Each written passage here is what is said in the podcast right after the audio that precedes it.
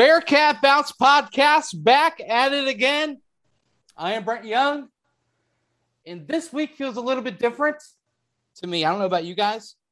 I'm talking to you, Aaron Smith and Chad Brendel. First off, how are we, guys? How are we? Another Good. day, man.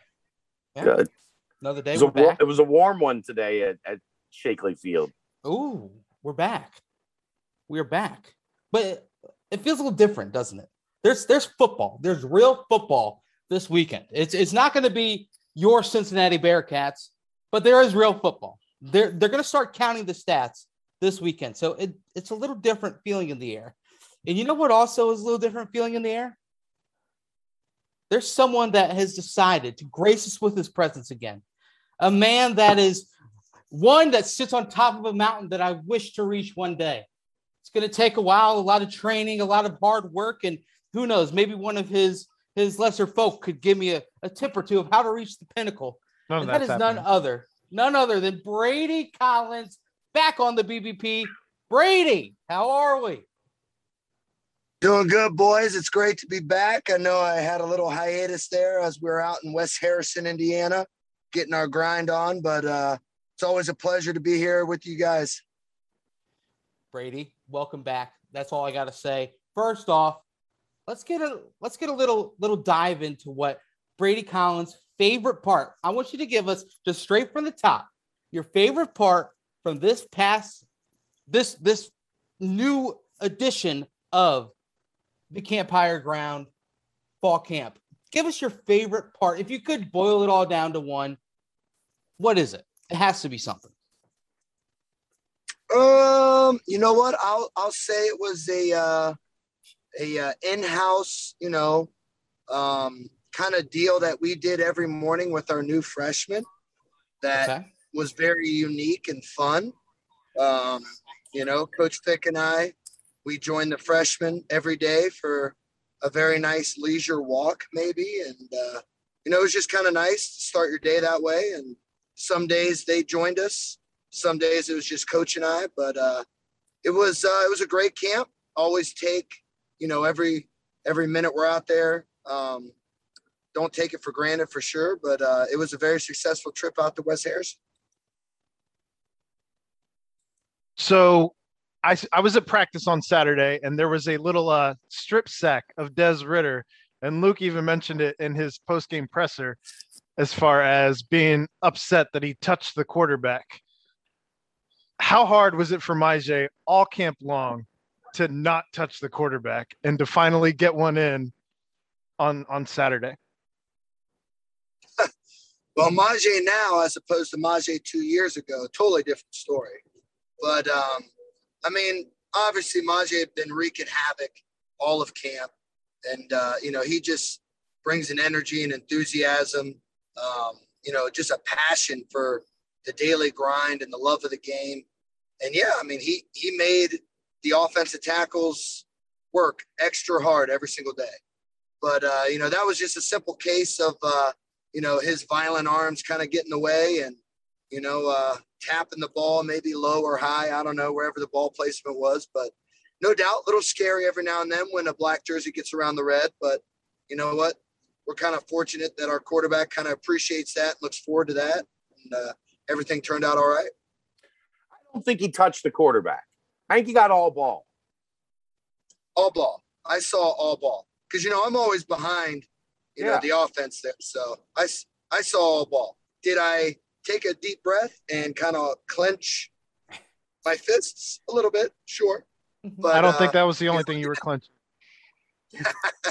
again, you know, like I said, two years ago, Myjai, he might have uh, might have hit a little bit more than just the ball. But um, again, I think our guys, you know, they're trained really well. They go hard.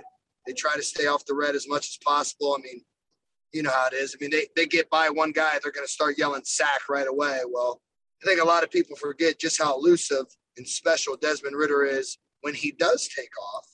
And, uh, you know, again, I, I could be uh, a little more, um, you know, just because I'm used to it and I've seen him from the younger days. But ain't nobody love when Des takes off more than me because he can do some special things. Yeah, it's one thing I would point to Aaron uh, during the uh, scrimmage because actually, uh, if you didn't know Brady, I, I was able to make it out there for the scrimmage on Saturday. Uh, my, my my presence was felt. I I didn't get a chance to get a one on one with you, but that's why we're here on the pod. So that's uh, to make up for lost times. But your presence was your presence was felt, and I noticed you. Just just remember that your presence was felt, and I noticed you. I gave you about eight air hugs, so I hope one of them landed. but uh, but aside from that, uh, you know, speaking so of creepy. Yeah. I mean, you know what? It, at this point, it is what it is. It is what it is. Speaking of the scrimmage, though, I do have to bring up one play that I was completely blown away on, and that was the little pass out into the flats. that found uh, Ethan Wright, and Ethan was was able to, to to make a two tacklers miss. You know, Bryon Threats and Amarion Smith, two missed tackles there. He spun out of it, was able to take it all the way into the end zone, running over Todd Bumpus at the very end, who was getting blocked all the way downfield. And I mean, for me on the day, that was the best play of the day. I even saw Ethan after the scrimmage and said, "Wow, that that play was dirty. That was a dirty play." He gave me a little pound he said, I appreciate you. But Brady, the thing about that play is afterwards, Bryan Cook and Ja'von Hicks were sitting on the sideline waiting for Amarion Smith and Bryon Threats to come over and just kind of talk to them and, and, and tell them what they saw and, and kind of, you know, teaching them up immediately when they came to the sidelines because you know, I'm sure they both were a little frustrated of the missed tackle. What does that speak to this team and the ability for the upperclassmen to kind of take control and and really have have the ability to to give the younger players their wise sage thoughts on every single play. It just seems as if that was kind of the highlight outside of the special Ethan Ethan Wright run. I mean, absolutely. But you know, before I hit on that, I got to give a tremendous amount of respect and props to Ethan Wright. Um, you know, a guy that earned the Iron Bearcat Award from us this summer. Um, just a guy that has come in and just put his head down and worked I mean, tirelessly grinded every single day, blue collar, brings his lunch pail, doesn't care if it's clean or dirty. He just goes.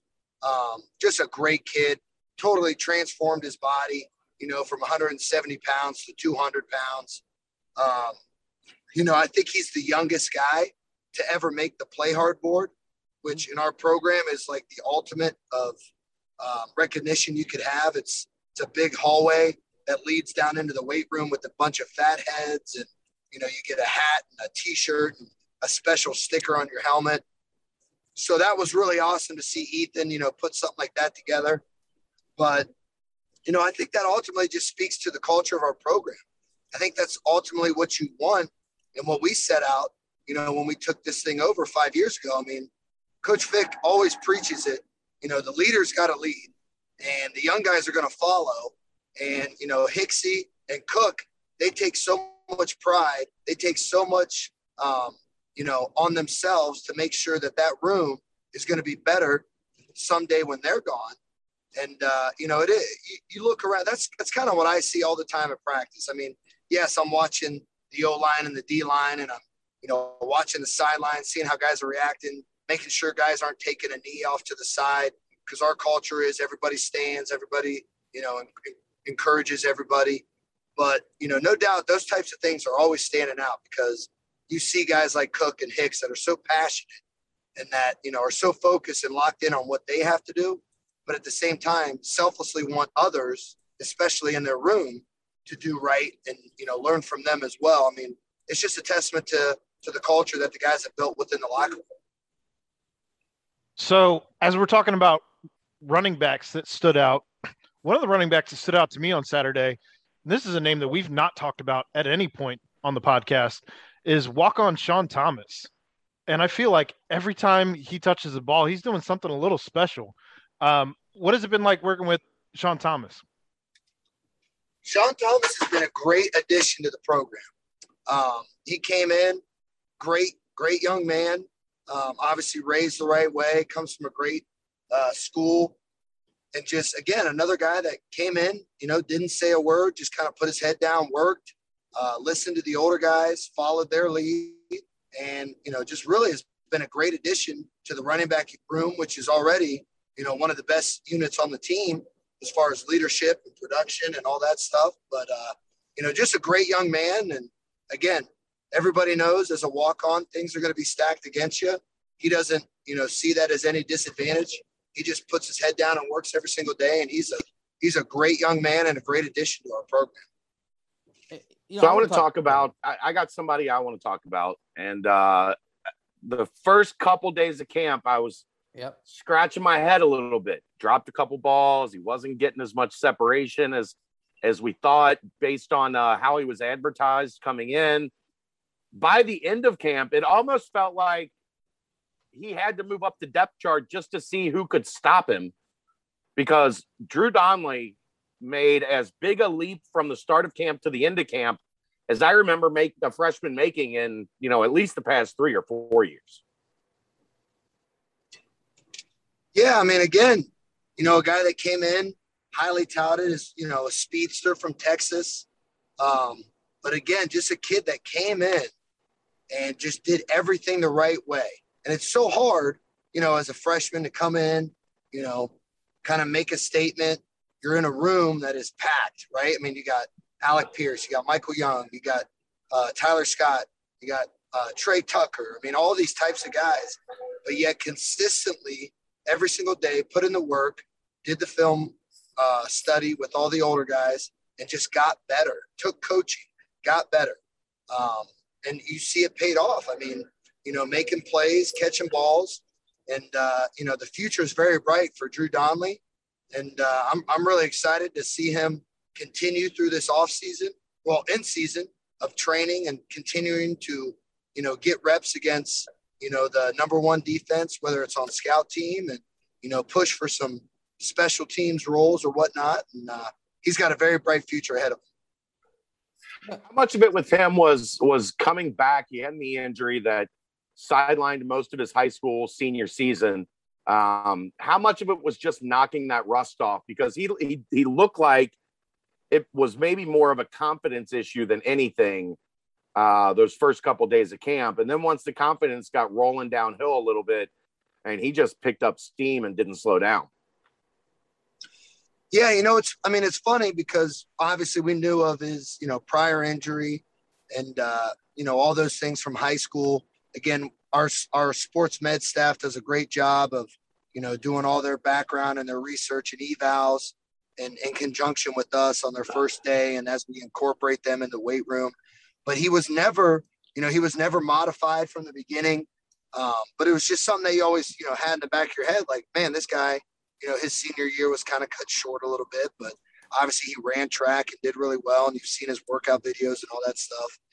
But it really is, I mean, you know, I know it's like a, a broken record. It's just a testament to the guys within our locker room of leading him and bring him along, and obviously Coach Brown. Um, but again, just him putting his head down, working, getting better every single day, and uh, you know, again, you wouldn't you wouldn't kind of see that rust, you know, what they say he might have had or whatever, because he just got better every single day throughout camp. Yeah, I, I want to kind of stick with this with, with the true freshman class because at the end of the scrimmage, I see I see a, a big barreling man walking across the the road with about eight pairs. I won't say eight. I'll say four. Four pairs of sneakers in his arms. And and I say, eh, you know, what are you doing with all these shoes? He said, it's hard to find a size 18 shoe. I got to make sure I have all of these. And that's none other than the Godfather, Dontay Corleone. How about the camp that he had, seeing him run with the twos at times? Was that maybe out of necessity, or is he really just rising up and showing what he can do because I mean, walking around with, with size 18 shoes, that's a that is a big fella right there. Dontay Corleone, the Godfather. I mean, when you say the name Dontay, you can't help but just smile. I mean, his personality um, is you know through the roof. He's such a great young man. Um, has a big heart. You know, he he he messes and um, talks with everybody on the team. Um, you know, again, everybody loves being around him. They love you know, talking with them, getting them to do funny things. But then, you know, you look at his work ethic and he just, he goes. Um, you know, a huge testament to him and buying into what we're doing. He's dropped, you know, over 30 pounds since he's been here. Um, he's done it the right way. He's extremely strong. He's extremely powerful. He's twitchy. Um, you know, and again, the, the future for him is so bright. But, you know, he was given opportunities to go against threes, going against twos, and even going against ones. And he made the best of his opportunities to put himself in a position that, you know what, hey, maybe uh, there's some certain situations in a game we're going to line you up and you're just going to go straight ahead and you're going to take out two guys just because they're so strong and powerful and quick. And, uh, you know, very, very impressed and pleased with Dontay. And again, we've only scratched the surface with him and his potential. He's going to be a name that, uh, you know, Bearcat fans are going to love for the next few years for sure. Now, coming into camp, you know, you have an All American in Ahmad Sauce Gardner. You have a second team All American in Myjai. So we knew the defense was going to be good, but we didn't know that the offense was actually going to keep up with them much of camp. So, how impressed were you guys with what the offense has been able to do against this defense throughout the entirety of camp? I mean, you don't want to be biased, but you know, again, not, not so surprised. You know, I mean, you saw some glimpses in this in the spring. And, uh, you know, again, this is the best receiving corps we've ever had. Um, the tight end room is loaded. The O line room, whether anybody outside of our program wants to say they're whatever ranked in the conference or whatnot, we know what we got. We trust and believe in those guys. Um, and then ultimately, you have, you know, one of the all time winningest quarterbacks in college football history running the show. So, you know, we, we know what we have. Obviously, it's a huge challenge every single day when you're going up against a defense that is as competitive and tough and relentless as ours. But, you know, again, that's our whole program mantra that iron sharpens iron. And at the end of the day, when you're going up against the best of the best, there's going to be days where you're going to get the best of them. And uh, ultimately, that makes us better. That makes the defense better. And, uh, you know, there were some days out there that it was really great to see the offense, you know, really kind of take it to them and um, you know ultimately that makes makes uh, a great you know plan and everything moving forward for the season. You know, it it seemed like you guys had competition going through through the entire camp and the whole iron sharp, sharpens iron thing. Yeah, one of my favorite competitions to watch the the couple times I was able to make it in attendance was the Sauce Gardner versus Alec Pierce mano a mano back and forth. You know, we've we've called it a lot like the Myjai Sanders versus James Hudson competition of last uh, last fall camp and, and different things of that sort. But what did you kind of see in the competition between those two? Second part of the question, Brady, what was your favorite warm up competition throughout the camp? And tell me why it was the basketball game between the staff and tell us a little bit more about that. So go ahead and take as long as you want on this multi part question because it's, it's a good one. Well, I mean, ultimately, yeah. I mean, Alec Pierce, you know, is a very intrinsic, motivated guy, and uh, you know, he's always been a self-starter, a guy that you know is going to do everything by the book. And you know, you tell him to do this and that and that, and he's going to do it exactly the way you want it, and he's always going to want more. And I think you know, a testament to him over the years, getting better from you know the the teachings and coachings of Coach Brown, and ultimately going against one of the best in the country, you know, with Ahmad and uh, so you know that that only brings out the best in each because some days, yeah, Ahmad's going to get the best of you. There might be a few plays you get the best of him, and you use that as motivation. You use that as momentum to carry into the next day and the next and all that stuff. But uh, I mean, no doubt what you're referring to, that was a huge hit within our program. Um, you know, we start off every morning at camp with a uh, offense versus defense challenge and it's really to see which side of the field we stretch on. Mm-hmm. So whoever wins that challenge, that's the side of the field we stretch on.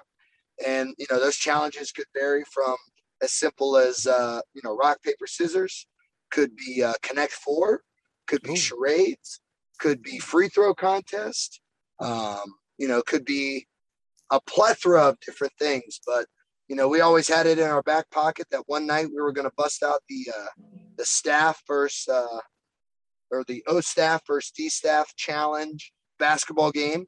And uh, no doubt that night turned out to be a great one. Shout out to Coach Armand, aka Kobe Bryant Benz, because he definitely took it to him. But uh, You know, Black the, Cat Mamba. Anything. that's right. Anything you can do, you know, to to mix it up and have a little fun and you know break the monotony up of camp. And obviously, our guys feed off that. Any type of competition, especially offense versus defense, really gets them going. Brady, those pictures were awesome just you know, of course, the basketball action. I I don't know who it was. It looked like someone drained a three, and the and the crowd went wild. But it just seemed as if the entire team was so just captivated by this basketball game. I is, is this going to be kind of like a like a basketball game we never really hear the finer details of? Is this kind of under wraps? It looked like the the team was so into it. I I love looking at those pictures, not because of the action, but because of the reactions in the back. It just seemed like it was truly truly just an awesome awesome situation. well, I bet if you got it out of Kelsey Sharkey, you know, obviously she could show the footage and we could really dissect every play and every move and screen and set up and all that. But uh, you know, again, just just a time where the guys have no idea what's coming and you hit them with a little bit of fun. Mm-hmm. And uh, you know, again, they're so competitive. They want their side of the ball to win. And uh, it, it really was. It was just a great night, a great event and uh, really turned out to be more than what we expected. That's for sure. Now, I asked Chad this last week, but your professional opinion does anyone on the team have softer hands than Lenny Taylor? um, that's a good question. Lenny T, he is. He's smooth. Uh, he's got great hands. Um, tracks the ball really well. But um, I would have to say who's up there with him. I would say Michael Young. I mean, absolutely. I mean, you know, the way he practices, the way he takes advantage of every single day with a huge smile on his face and a tremendous work ethic. Um, but also, you know, just uh, the daily investment that he puts into it. I mean, after every single practice, he catches hundred balls, and uh, you know that's that's something that hopefully, you know, and I know it. Our young guys were paying attention to, and you know, gradually as camp went on, there would be a few more guys over there with Michael catching balls. And, um, but I would put him right up there with Michael or with uh, Lenny T. Brady, we're we're getting to the point where the season is is upon us. So injury information becomes uh, very mum at, at, this point in the year and going forward. But uh, let me just ask you this: When you looked out at the practice field today, how much of a smile was on your face to see maybe some familiar names back in action? Oh, I mean, you know, again, that's that's the biggest thing that I take a credit to. Um, you know, my staff in conjunction with the sports medicine staff.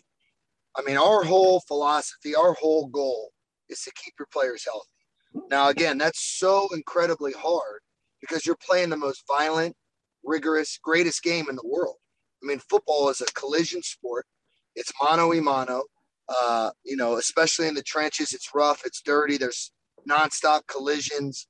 Um, guys are playing with so much passion and so much speed and force and all that stuff. Um, but again, to come out of camp as healthy as we did, you know, of course you're going to have your normal, typical, you know, dings and bruises and all those types of things. Um, you know, again, we were so fortunate that you know, given the roster of our team and the experience, the amount of veterans that we've had that have played a lot of ball, you know, we were kind of able to take, you know, somewhat of an NFL approach some days with certain guys where, hey, you know what? We don't need to see you take all these reps today. So let's get these younger guys going because that's only going to make them better. And in turn, what does that do? That allows that guy that we're giving less reps to to coach those younger guys even more. So it's an extension of the coaching staff and it almost means even more coming from them because they do it every single day and they're in that room. But, you know, it is. I mean, you know, there's some guys that maybe they didn't practice every single day at camp. Well, you know what?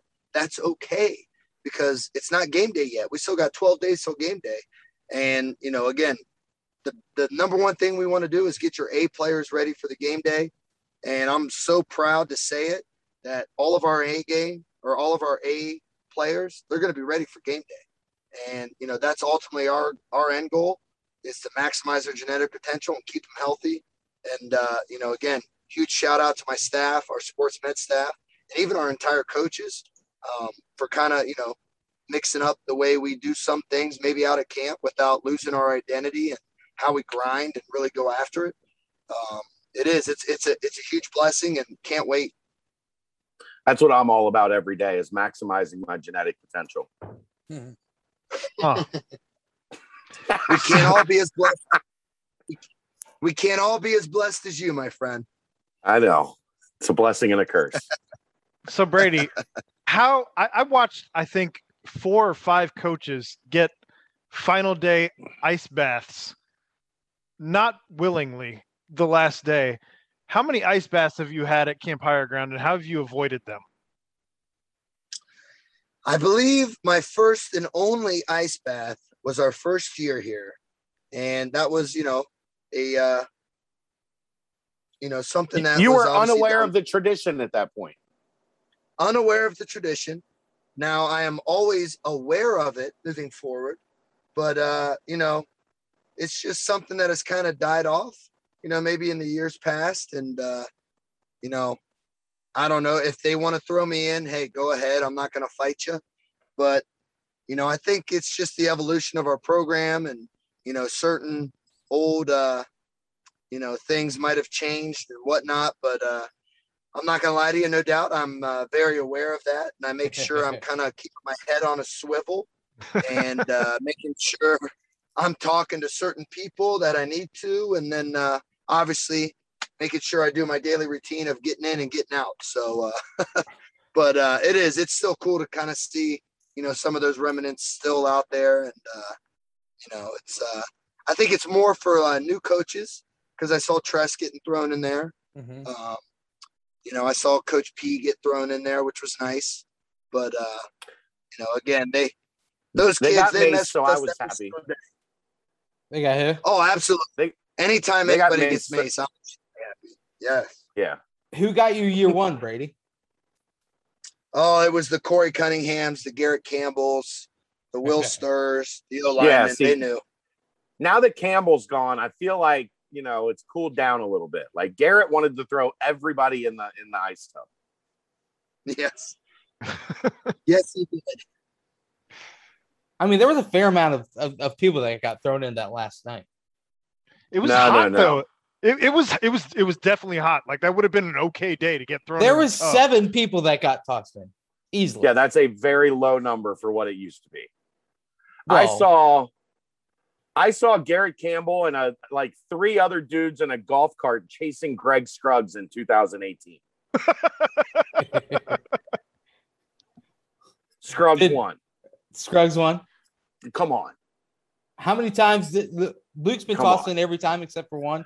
No, he gets tossed in on his birthday, so he kind of gets he kind of gets a pass on the final day. The the day that they do it uh, is either on your birthday or on the final day of camp. They get Luke on his birthday, which is usually right around the end of camp. So Luke gets kind of a free pass on the final day of camp, and he didn't. If he wanted to fight it, look, let's be honest.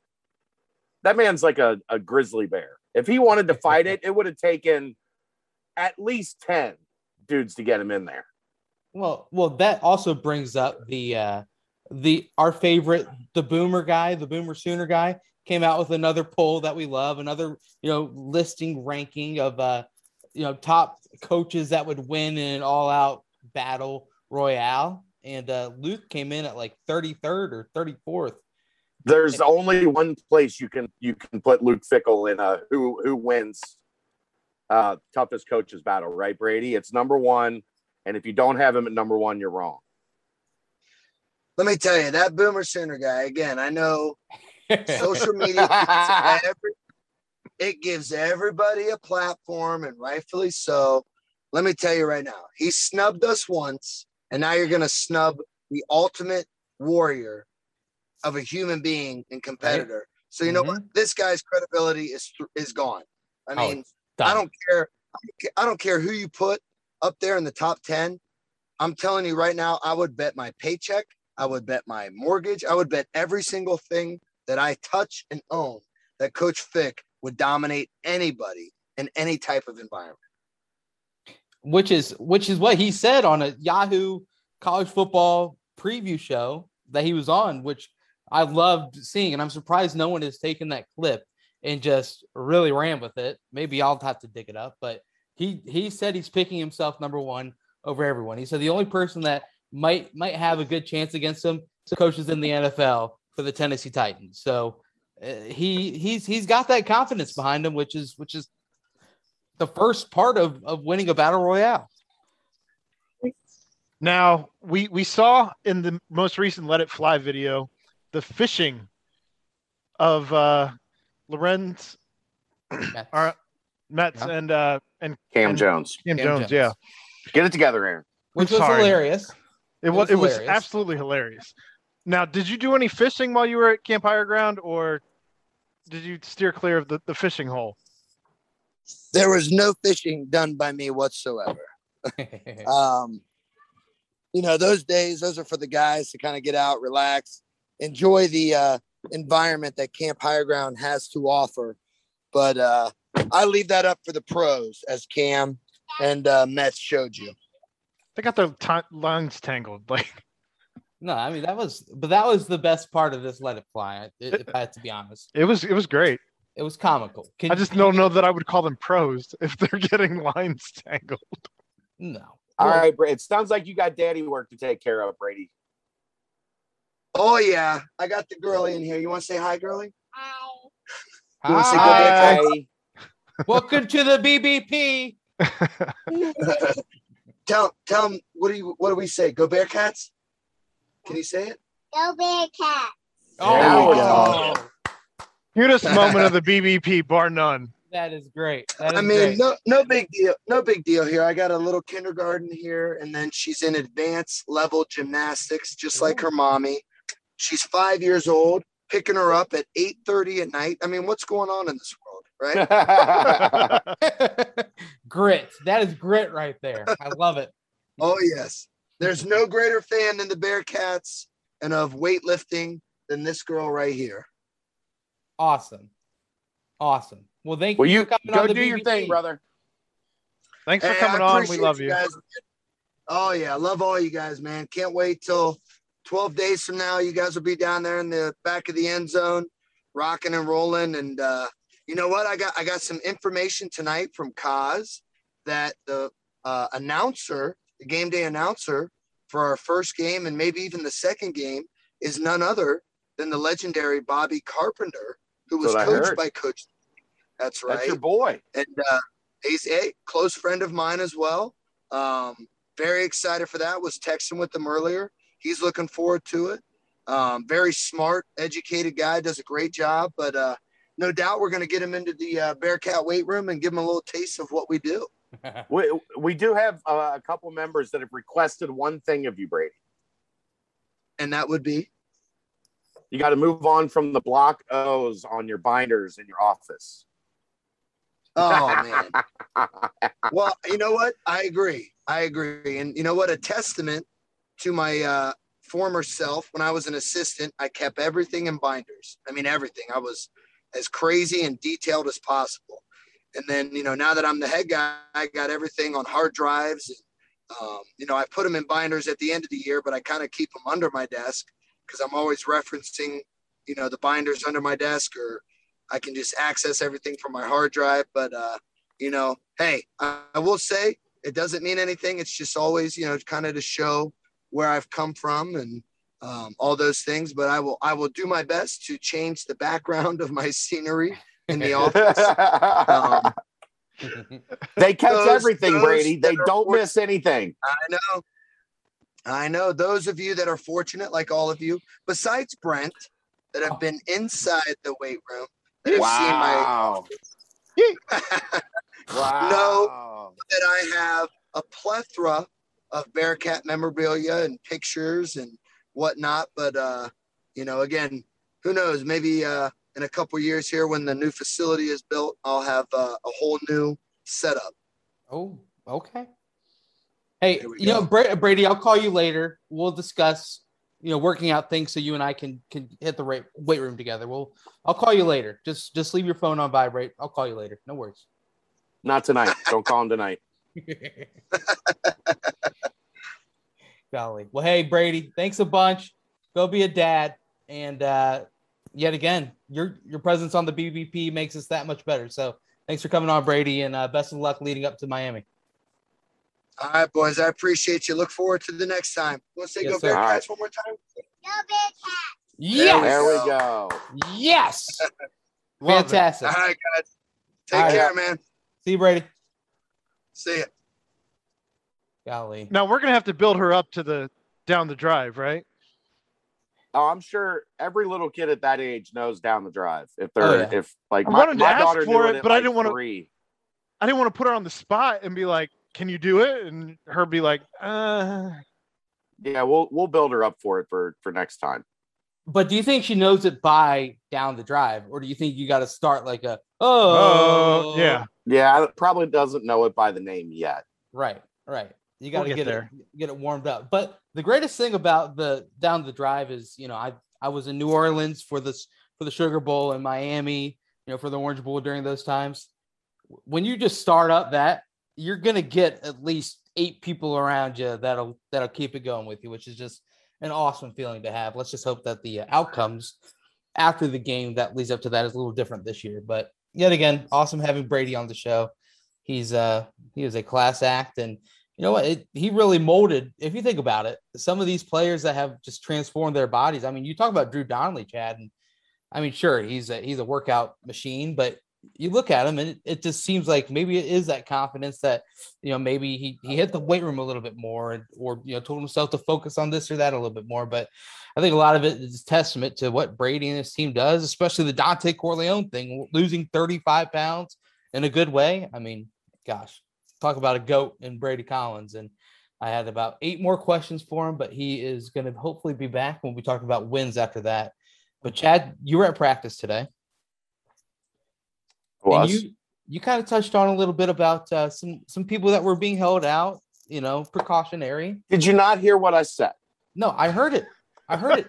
I'm not going to ask for any names, but I'm going to say and you go right for it. You go straight to Just- it. Right Hey, for I'm the di- jugular. I'm diving right into it because you you know we're going to sign off, and they're going to say, "Hey, Chad, Chad, give give us those names, buddy. Give us those names." No.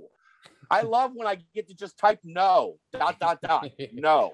but it had to be somewhat of a not a relief to you because we you've been harping on it over and over again but was it kind of a okay this is awesome to see that it was what i knew it was up until this point is it is that a fair No, because? I, I've been I've been checking with my sources throughout camp. Like if Right. there was anything to be concerned about, I, I, you wouldn't have heard anything. Like it, we wouldn't Yeah. have been talking about it. It would have been completely silent. So no, uh, but that's coming from my perspective. You know, being there every day and being kind of looped in on on what's happening every day.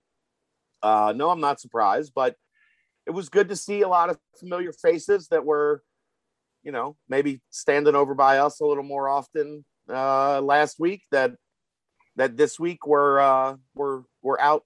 I, you know what? I, I I said this. I'll give you. I'll give you guys one thing. I said this to Justin uh, today at practice as we were watching us as we were watching a rep. I said, you know, we talked about all camp how much that Ahmad Gardner Alec Pierce matchup was like prime time viewing.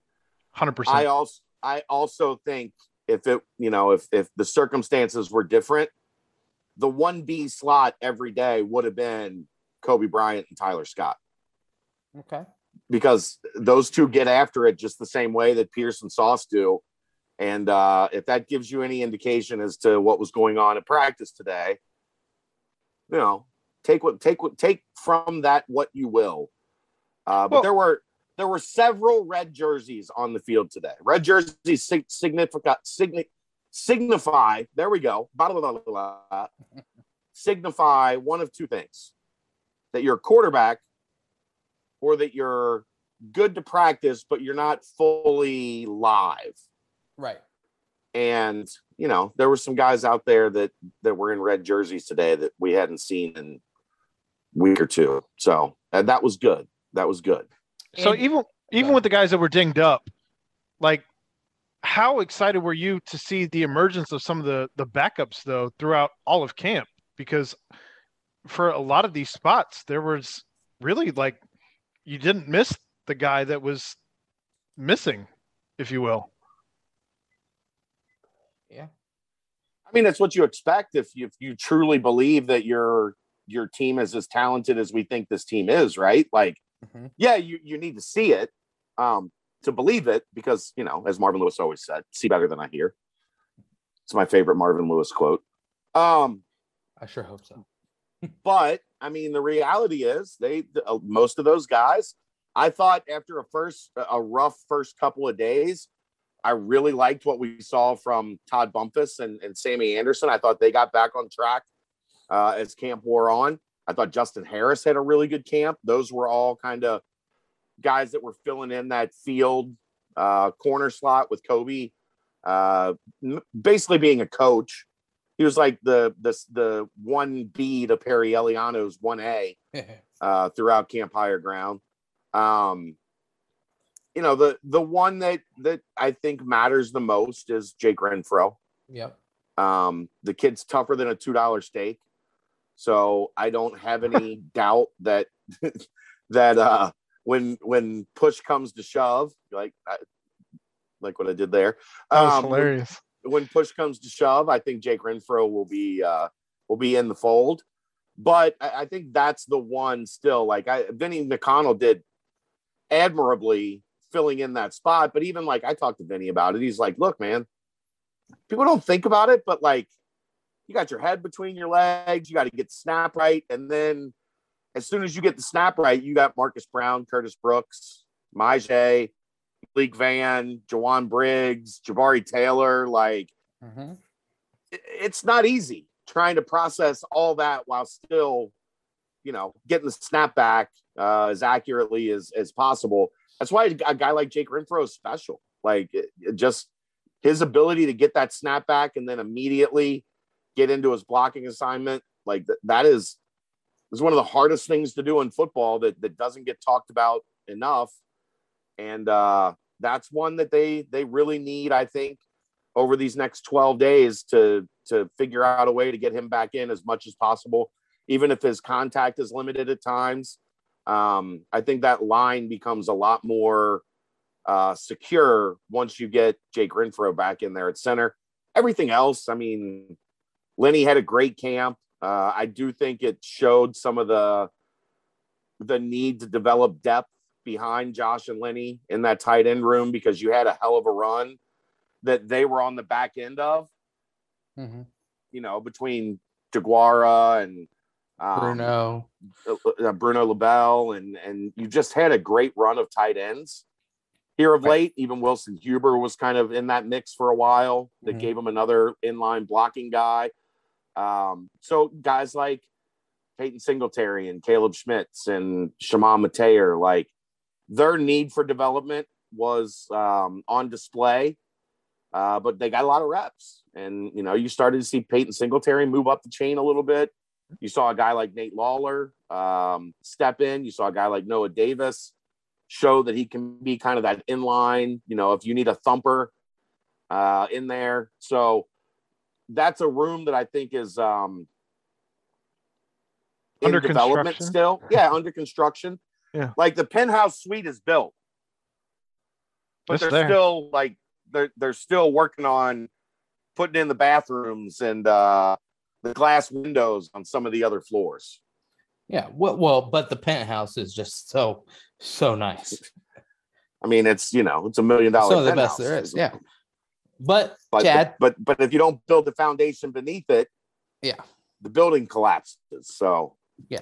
Well, to to your point also though, how how kind of a uh, you know silver lining is it that you know Jake Renfro was out for precautionary reasons because you know obviously you lose Kari and you lose Humble this past offseason. Now you've got someone that that you can kind of say is okay if disaster does strike, we do have someone that got valuable reps in camp that could come in at the backup center position and at least fill a void and and and do it to the best of his abilities. And he's a veteran to the point where he's going to do everything he can in order to secure a win. It that's got to be some somewhat the silver lining in having Vinny McConnell take all these rough snaps against these big time players.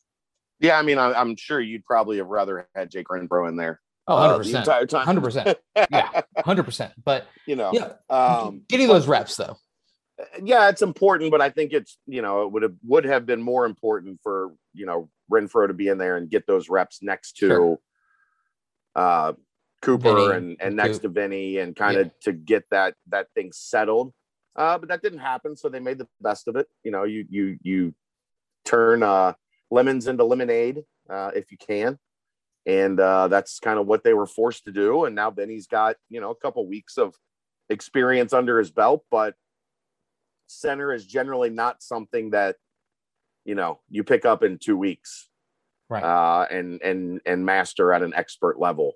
So you know, um, important to to to get somebody that can help you out there. I think probably more importantly, long term, was getting reps for Gavin Gerhardt in that same role.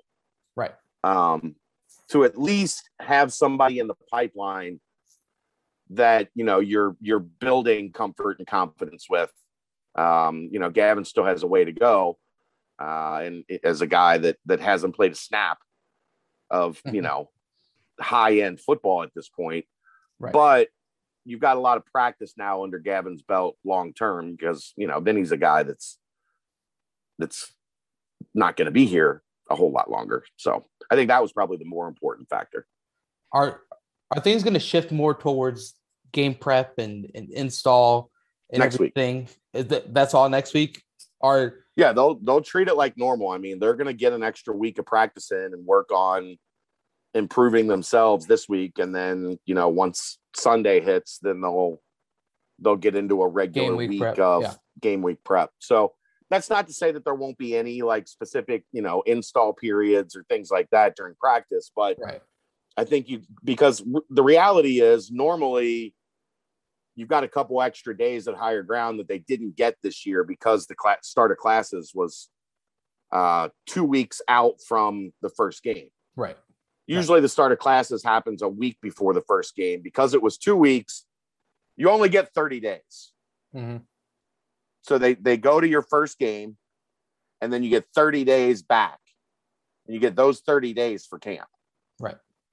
So they had to come back to campus, which I think they would have preferred a couple extra days at higher ground because usually that's a two and a half, almost three week uh, journey out there. Where this week it was 16 days. I think it's more usually like 19 or in that vicinity. Right. Um, so they'll use a couple extra days to continue uh, working on a lot of the things that they were working on in camp, and then from there they'll start to uh, turn the attention to uh, Miami. Now, one of the funniest things I think I heard you say the entire time that I was out there and with you, and I think it was four practices total. Um, you said that all of the All Americans should be 10 feet off the sideline. And that's not to say that anybody was nearly involved in. No, they should be 10 feet behind the play. Okay. So, but in any case, how would you run practice a little bit differently after having seen the way they run, like Well, with again, guys on the what, did, sideline? what did I tell you guys? Like one, uh, a, a guy or two got rolled up, and Aaron and Brent were ready to have a, an emotional breakdown. and that happens so- all the time. It's so true.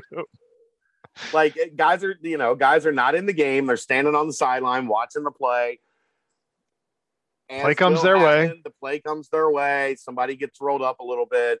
Uh they you know they, they turn an ankle or or you know they, they get a little bit of a scare. And i thought we were going to have to to take brent and aaron into a safe space um because both of them were very concerned and then of course the next rep the guy is out there taking the next rep and uh, it's not a big deal. But what I would do is Felt so instead of green. instead of allowing them, a lot of times everybody wants to see the play in front of them. So those guys will be like 10, 12, 15 yards past the line of scrimmage. And that's where the play comes at you, right? If you're standing 10, 15 feet behind the line of scrimmage, very rarely does a play ever get over to the sidelines. But uh yeah you guys just you know after after 16 years of being at camp you see that stuff and you're like it's it's not a big deal but well, well, player X did move 10 to feet 10 to 15 feet behind the play afterwards. afterwards. So Yeah. uh, may, maybe he adhered to it. You little, you know, spoke to him telekinetically or something along those lines. But still, um, one thing that I want to see is kind of a more, you know, are they still tinkering around at certain places, or do you think it's kind of everything is locked in one A, one B, or is that going to be something that is just a, it's going to continue to evolve throughout the season? Because it seems as if you know they they had the youngsters that they were trying to see make big plays and see if they can rise up, or is it maybe one week we're going to see Jaheim Thomas really have a a strong surge with the second team and and get a little bit more snaps, you know, around the the linebacker front, or you know, is is it going to be Deshaun Pace who starts, but Ty Van Fossen's having a better day, and so he's going to get the the boatload of snaps, or is Jeremy Cooper going to have a rough series and all of a sudden Lorenz Metz is is subbed in at at guard? Is there going to be like an exact ultimatum time where they're going to have a set first team, second team rotation, or or that or, or that sort? Is that something that's kind of just fluid th- week to week?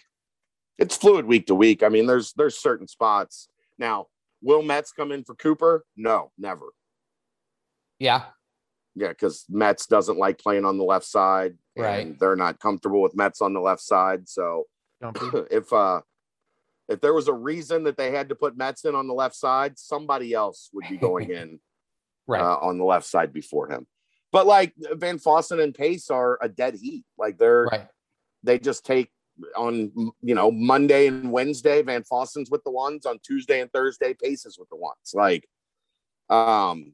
So no, I I don't think they really tinkered with a whole lot at camp, honestly. Other than like once Tunstall got cleared, uh, and they started to get him just a couple reps a day on both sides. Yeah. You know, on in, this series, you're going to be at left tackle with the ones. On the next series, you're going to be at right tackle with the ones, and then you go back to left tackle with the twos the rest of the day. Stuff like that. I didn't like. I didn't.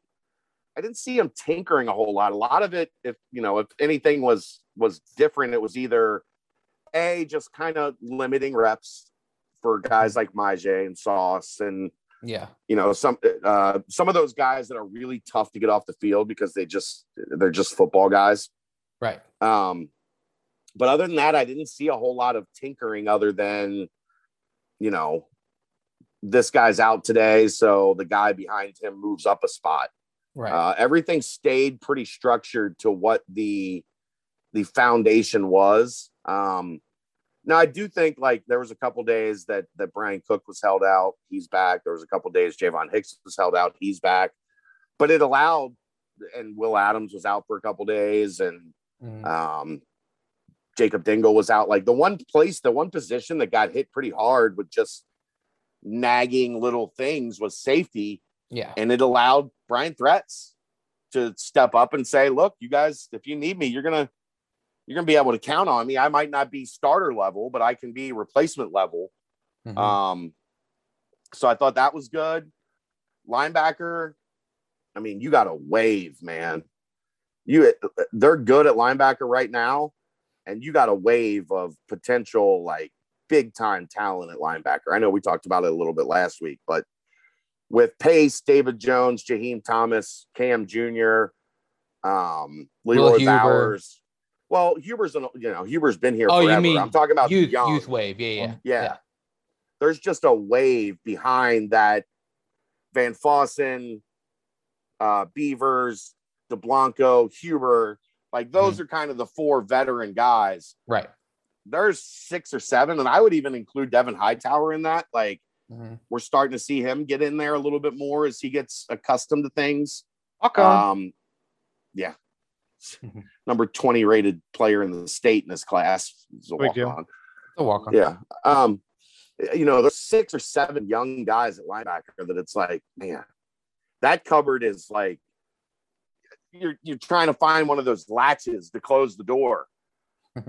and you know, linebacker, it's funny because they've been really good at linebacker, but it hasn't felt like they've ever been particularly deep at linebacker since Fickell got here Right.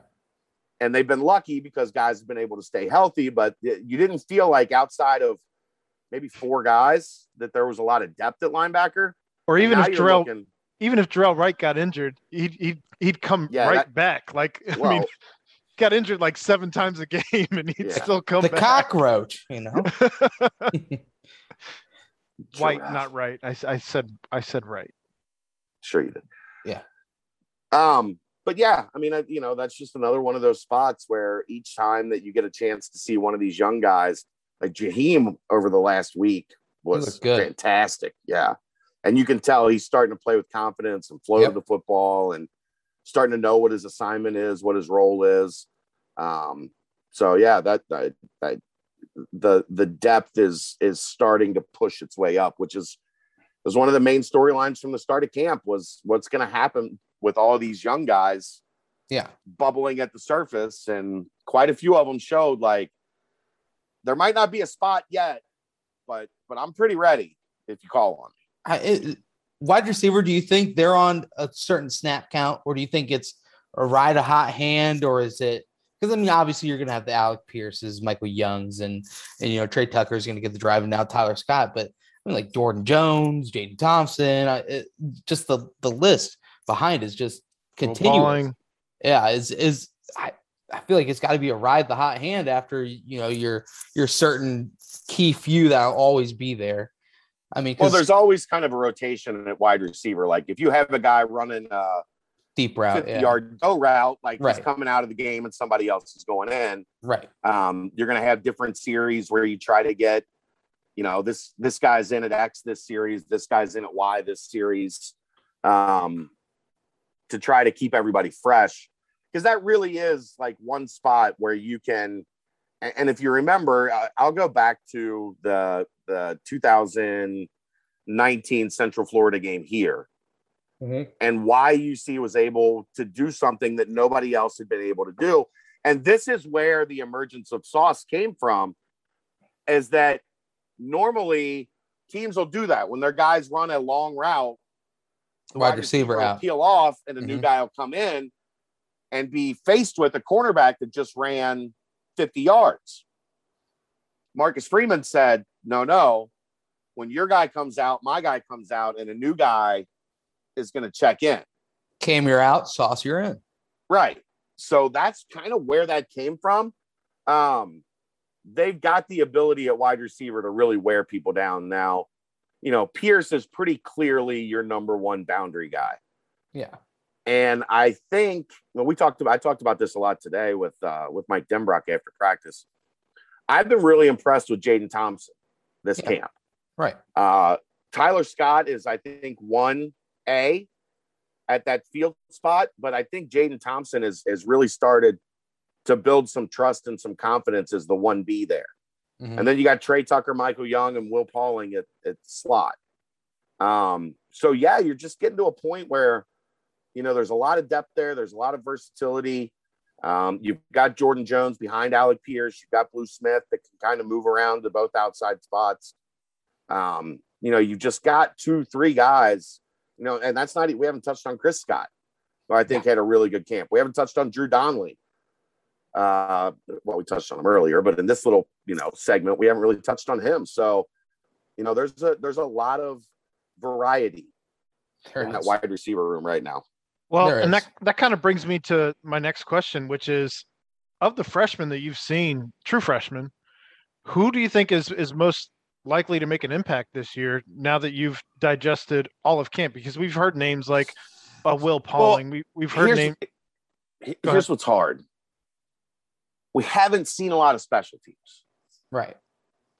So we don't really have a good feel yet for which of those guys, because usually that's where the freshmen have made their impact under Luke Fickell, even dating back to Darrick Forrest and Coby Bryant, uh, their Mhm. freshman year.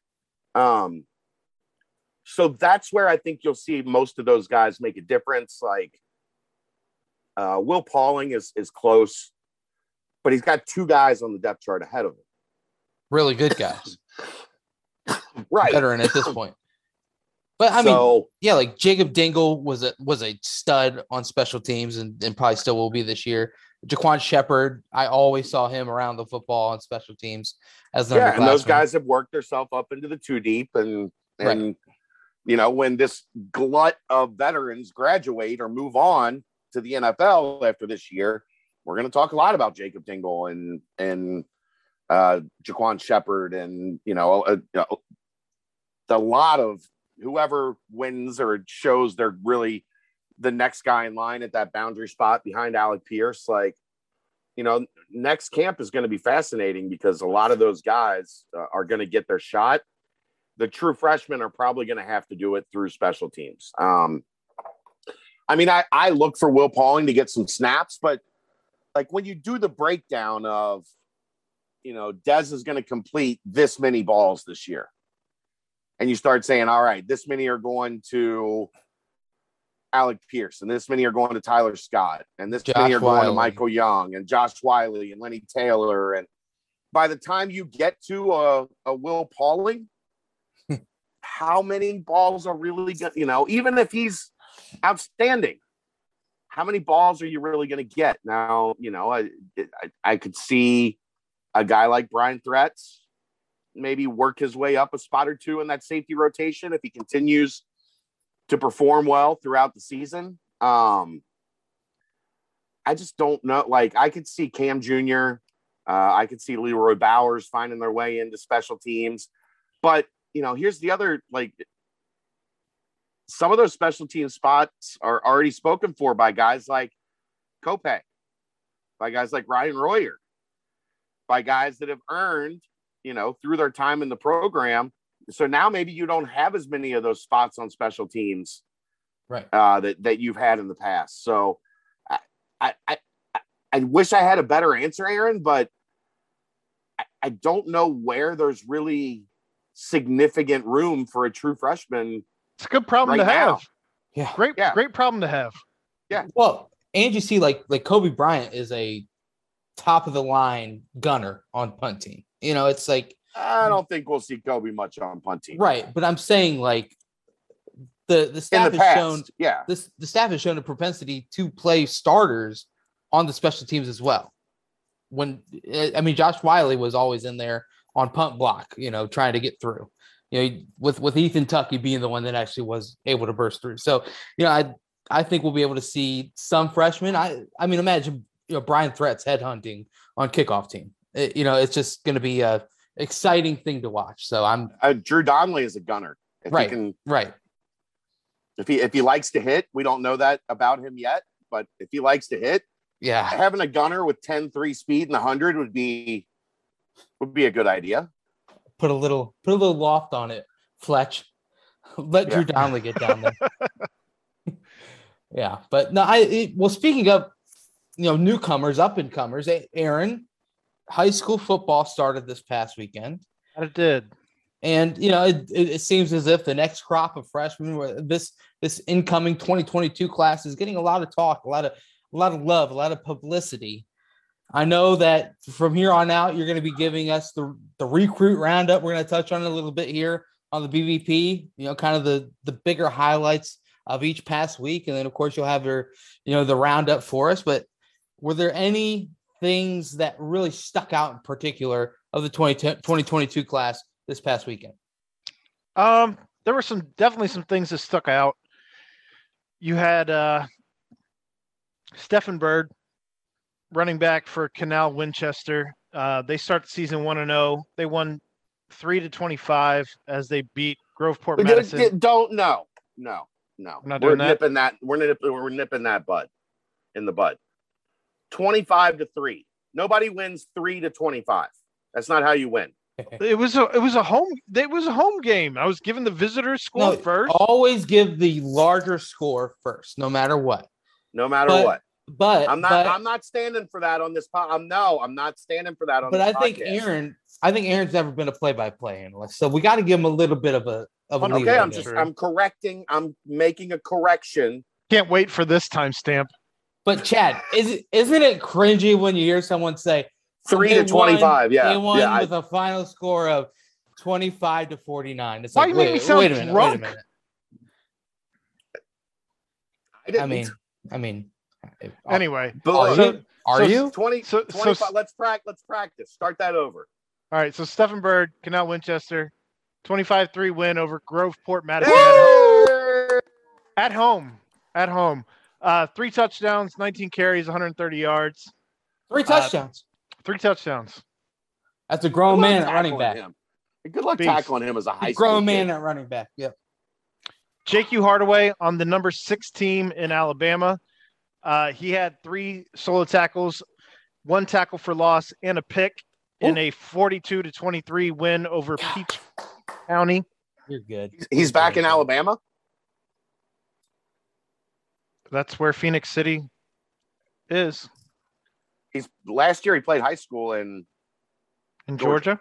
Yeah. Well, right, right now he's in Alabama, according to okay. That's Phoenix that's City is. what that's what I was asking. Yes. He's back in Alabama. Okay, uh, I was unaware of that. That's all. CJ Doggett Jr. for Pickerington Central in a 26 7 win over Washington. Had a couple tackles for a loss, a forced fumble, a 30 yard run, and a half a sack for a safety, Ooh.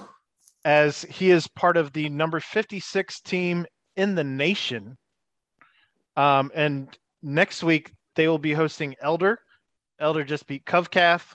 Um, they're the number three team in Ohio. Uh, also on that team is Tyler Gillison, who had three tackles, a sack, two receptions, 32 yards, and a touchdown. So our boys are doing something for the number 56 team in the nation there. Uh, Ethan Green,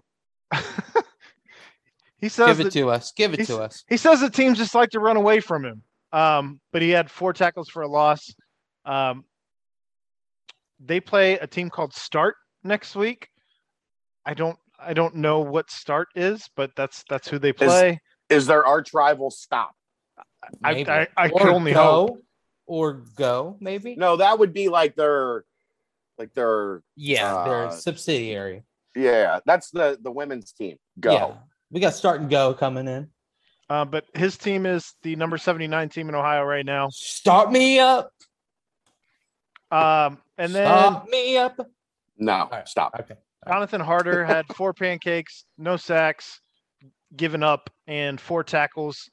Uh, and they played actually Jonathan Thompson's team um, in a 17 12 win. And they play Olentangy Berlin plays Olentangy Orange next week. They're the number 37 team in Ohio. A lot of teams didn't play this week, um, especially out of state. Um, as you look at a lot of schools getting ready to start their seasons in the next couple weeks. So And you will be- have you will have written updates on Sunday nights. that's that's the idea. you, you know, and uh, of course, the, the pinnacle, my my my alumni, uh, Cathedral Irish, we did pull out a victory as well. If you want to get that little side as well, but uh, aside from that, Aaron, thank you very much for the roundup. Uh, it seems like the basketball team is back on campus. Chad, you didn't make it out to Mio's for the welcome back party, but uh, no, I didn't. it looked like it was a it was a good good turnout. Seemed like uh everyone was having a good time. I don't know if you got any, any inside info on that, but everyone was Pe- also back Pe- first practice. people were at, people were at a bar having fun. What what kind of inside info? I mean, I mean, I could get a lot of inside info. But the on a- basketball team on a showed up. bar having fun. Whew. But anyway, the team is back. First off, first thing I recognize Ody Oguama with a buzz cut. Yes, that is Odie in the picture with the buzz cut. Um, it just reminds me there are so many new faces on this team this year. Excited to see what they're able to bring, and it, it- it's coming quick. It's right around the corner. Um, Chad, you guys. said. Uh, That's what I heard. I know. Well, I mean, that's what he. Yeah, yeah. Either way, either way you slice it. But Chad, you guys touched on the Miami of Ohio ordeal in the BCJ pod. Didn't want to really touch on it too much more, other than just saying, how about the complete and utter domination by the Bearcats in recent, both for the victory belt and in basketball? I think it was it's combined twenty-seven in a row, something like that. I mean, that's uh Yeah, a pretty lopsided, uh, you know, rivalry, if you will. But that game will be up in Oxford. I'm, I'm hoping the three of us can make the trip. Little, you know, little Oxford fun afterwards on a Wednesday night. Who knows? But No. maybe you, not me. okay. I'm I have expired. My age on Oxford has expired. Uh, unless I'm like my daughter goes there and I stop by for parents' weekend or something. Fair enough. Fair enough. Well, you're not going to let her go to Oxford, though. She goes wherever she wants to go. I'm not making I her like go that. anywhere. I like that. I like that. But aside from that, I don't know. I guess the only question is did every player make it back on campus? Is all systems go from what you have been able to hear your birdies or whatnot about Yeah, just the I've return I've to heard of practice? I've heard of no issues, Good. Including everybody you know likes to have conspiracy theories. Right. My understanding is that they had the the meet the Bearcats Viktor Lakhin that they released today. They did. Victor Victor is on campus. I saw him. Uh, what was that Saturday? The to last Sat, not this past Saturday, but the Saturday before when they had the uh, scrimmage at Nippert. Right. I saw Vic walking from the apartments uh, over to towards campus without a knee brace on. And he was walking. He was walking, yes, without a knee brace on. Okay. And my understanding is he'll be he'll be at practice this week and and good to go. a So little do do we play the Twilight Zone music after that, or we just kind of let it fly? as See is what it is. Let it fly. Let it fly. Speaking of episode five coming out on Thursday, can't wait to see it. Let it fly. Great, great series here. Uh, yet again, I saw the what the college football account of Yahoo said. If you could do a hard knocks of any college football team, I mean, come on, college, get a grip. It's happening. Let it fly. Yeah, It's, it's, current- already being done. currently happening in your face. Watch it, Yahoo. Anyway, Dunk all on you them. yahoos out there. Um, anything else before we dive into this mailbag? We're we're kind of having a nice, strong, concise, you know, run We might we might make it under two hours. We'll see. I'm feeling but I'm- good about it. But It's like 30 questions. It is that. It's a deep mailbag, and it was all in the in the football side, which was odd because normally everybody likes to spread them out all over the place. But well, well, this was a strong football one because you know three players in ESPN's top 100. Yes, people are a little frustrated about Myjai being ranked so low, but how about that? Tell me the last time that you could boldly say we've got three of the top 100 players according to another news website. How about that? Fantastic. Tony, Mardy, and Who, man, who would be that who was who would have been the third one on I that mean, team? I mean, the the defense was kind of because because you lose the two stud what you know cornerbacks. Yeah. So I mean, Isaiah I don't know who would have been the third. but But he Pead at that kinda- point wouldn't have been a, the top 100 you know, player in the country. Jacob the Ramsey was the one that was taking the snaps before. I mean, right. I don't know. It would would it maybe be Armon Binns wasn't on there because Bones Barnett was more of the the receiver that was blowing up before him. Yeah. I don't know. Would it be Dominique Battle? would it be Barwin wasn't mean, on that team. No, No. Barwin graduated. Kelce Alex wasn't. Daniels was Kelce, the guy. Kelce hadn't really become like a thing yet. no? Was Walter he clean Stewart. shaven back then? By the way, because Uh, scruffy, clean shaven. You know, clean shaven doesn't hit the same for him.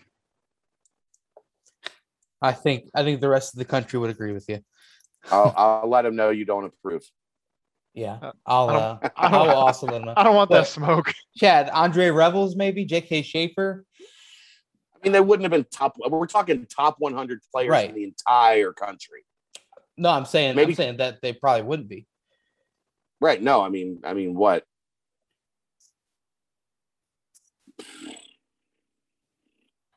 I don't really see anybody I would have had No. on that list. No, Neither Kelce, not Travis or or Jason. Well, Travis was a baby at that point in time. Pat O'Donnell, maybe.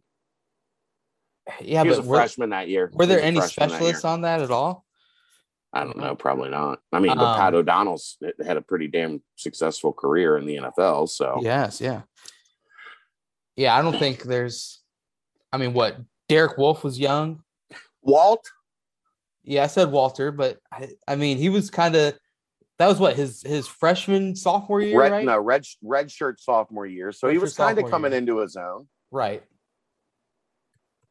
Again, not top 100 though. Uh, maybe like he was kind of projecting at that point. Jeff Linkenbach. But but Chad, you got to remember that team wasn't preseason ranked. I don't think. And no, so, I don't. No, they weren't. I think last year's the weren't. first time UC UC's ever been ranked in the preseason. So I mean, yeah. So it's like, how much notoriety and love are they getting outside of, you know, Sophomore Derek Wolfe.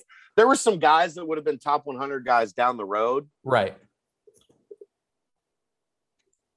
but not at that time. Okay, Not quite let's- like this. Let's, let's Mailbag. So Which famous myth generated more buzz in Bearcat lore? Red Helms or Black Turf? Are there others that I'm missing? Red Helms, because Black Turf lasted like a day and that got debunked. Red Helms is still going, you know, 15 years later. right, but the black turf, man, come come on, that was like It burned hot and fast.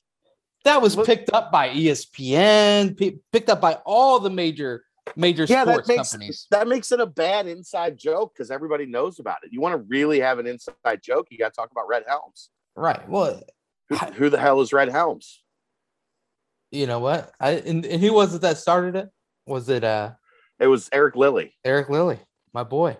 Shout out Eric Lilly. But um, no, I, I you you've got to give a little love to the black turf because when I saw that, I wanted it to be true more than anything. Oh, I know- wanted it. I knew it was fake, so It would have been a thousand degrees and unsafe. Yeah, they can't. unsafe. But it would have been especially awesome. especially when I heard it would have cost a hundred thousand dollars to paint the turf black once. Wasn't it a night game though? You can't no, do it it. was just it wasn't anything. It was No, I know, but I, but like they were doing the lead up to it. But yes, okay, sure, I know it was fake, obviously, It because they did because the Bearcat and Michael Warren were the ones that painted it. Duh. I mean, come on. Obviously, it was fake. Moving on.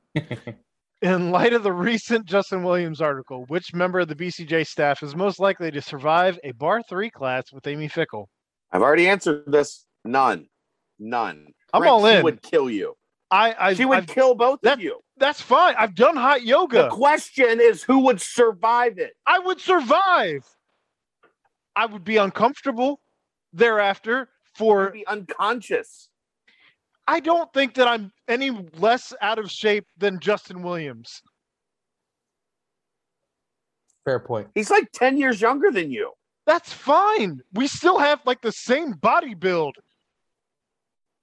I say bring it on. He's a little taller. I'm I'll younger get you than Justin time. Williams. The 6 a.m. version. And you guys can go meet Amy Fickell and do I don't know and if do he's yoga. going back ever again. Justin? No. That's what I'm They saying. wiped him out for like a week. Unreal. Hats off to Justin. These, we keep getting these ath- like how athletic is the BCJ staff? We're not fucking athletic. That's why we cover sports. Don't play them. Hey, hey, don't speak for all of us. I, I've got a little bit in the tank still. Just because you think you're athletic doesn't mean you're athletic. relative. It's all relative. Best all-time players at each position for the football program. You can just choose offense or defense because naming all positions may take too long for one episode. So I think we should do this. I think you should go offense because it's sexier, just in general. Okay. And I think we should do one offensive lineman, a quarterback, a running back, a wide receiver, a tight end. Fair enough. Yeah, I'm not doing five offensive linemen. You kiss my ass on that. Uh, offensive lineman's easy. Jason Kelce. Agreed. Yes. Jason Kelce, close second is my uncle John Tushar. Next. Quarterback. I mean, the old people will kill the olds will kill us if we don't say Greg Cook. Right.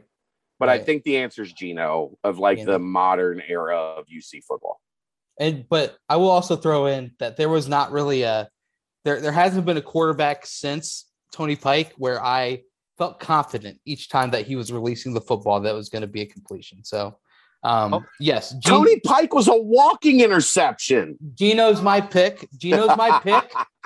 Gino's my pick. But Tony, man, I mean that game against Rutgers when he was just whoo, whoo, I was just uh, that game against Virginia Tech when he thought he played for Virginia Tech. I was there. It was horrible.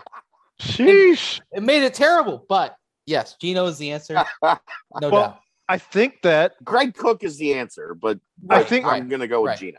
I Right. think Des has at least a, a case to make He this does. year. He does. And Greg that's why I Cook's hope you first heard this. pick. But I just I just Top wanted to, pick. I wanted to put a a asterisk on the answer that Des could potentially Yeah. do some things this year. Let's see something, Yeah. Des. Wide receiver, Mardy. I think it's got to be I think Mardy. It's got, I think it's got to be Mardy. Like especially if you count in the special teams, like the, the way that he could just change games Yep. in a snap. the I think it has seashells. to be Mardy. I mean, I mean that game against Oklahoma. What that, that was his junior year, right? Yeah, he kept them at like they were. They get blown out by Oklahoma if Mardy doesn't keep them in that relatively close. That was kind of the the not the coming out party of the team under Brian Kelly, but it was kind of the okay, this team is battling. It's it's And it was some it was it was nationally like who is this Gil? Who is this number Right. one for Cincinnati? Right. That dude's electric. Yep. Beast. running So- back. Moving moving to running back. I think you have to go I with go- Pead, right? I, yeah, I think you go. Yeah, Pead. You got Pead on, no doubt. I, I mean, uh, the olds are again gonna and they're gonna laugh at me because I'm pretty much one of the olds at this point. but the olds again will, will have a couple names of guys that had great careers running the ball for the Bearcats. But right. uh, let's say we're we're doing this Recency from bias.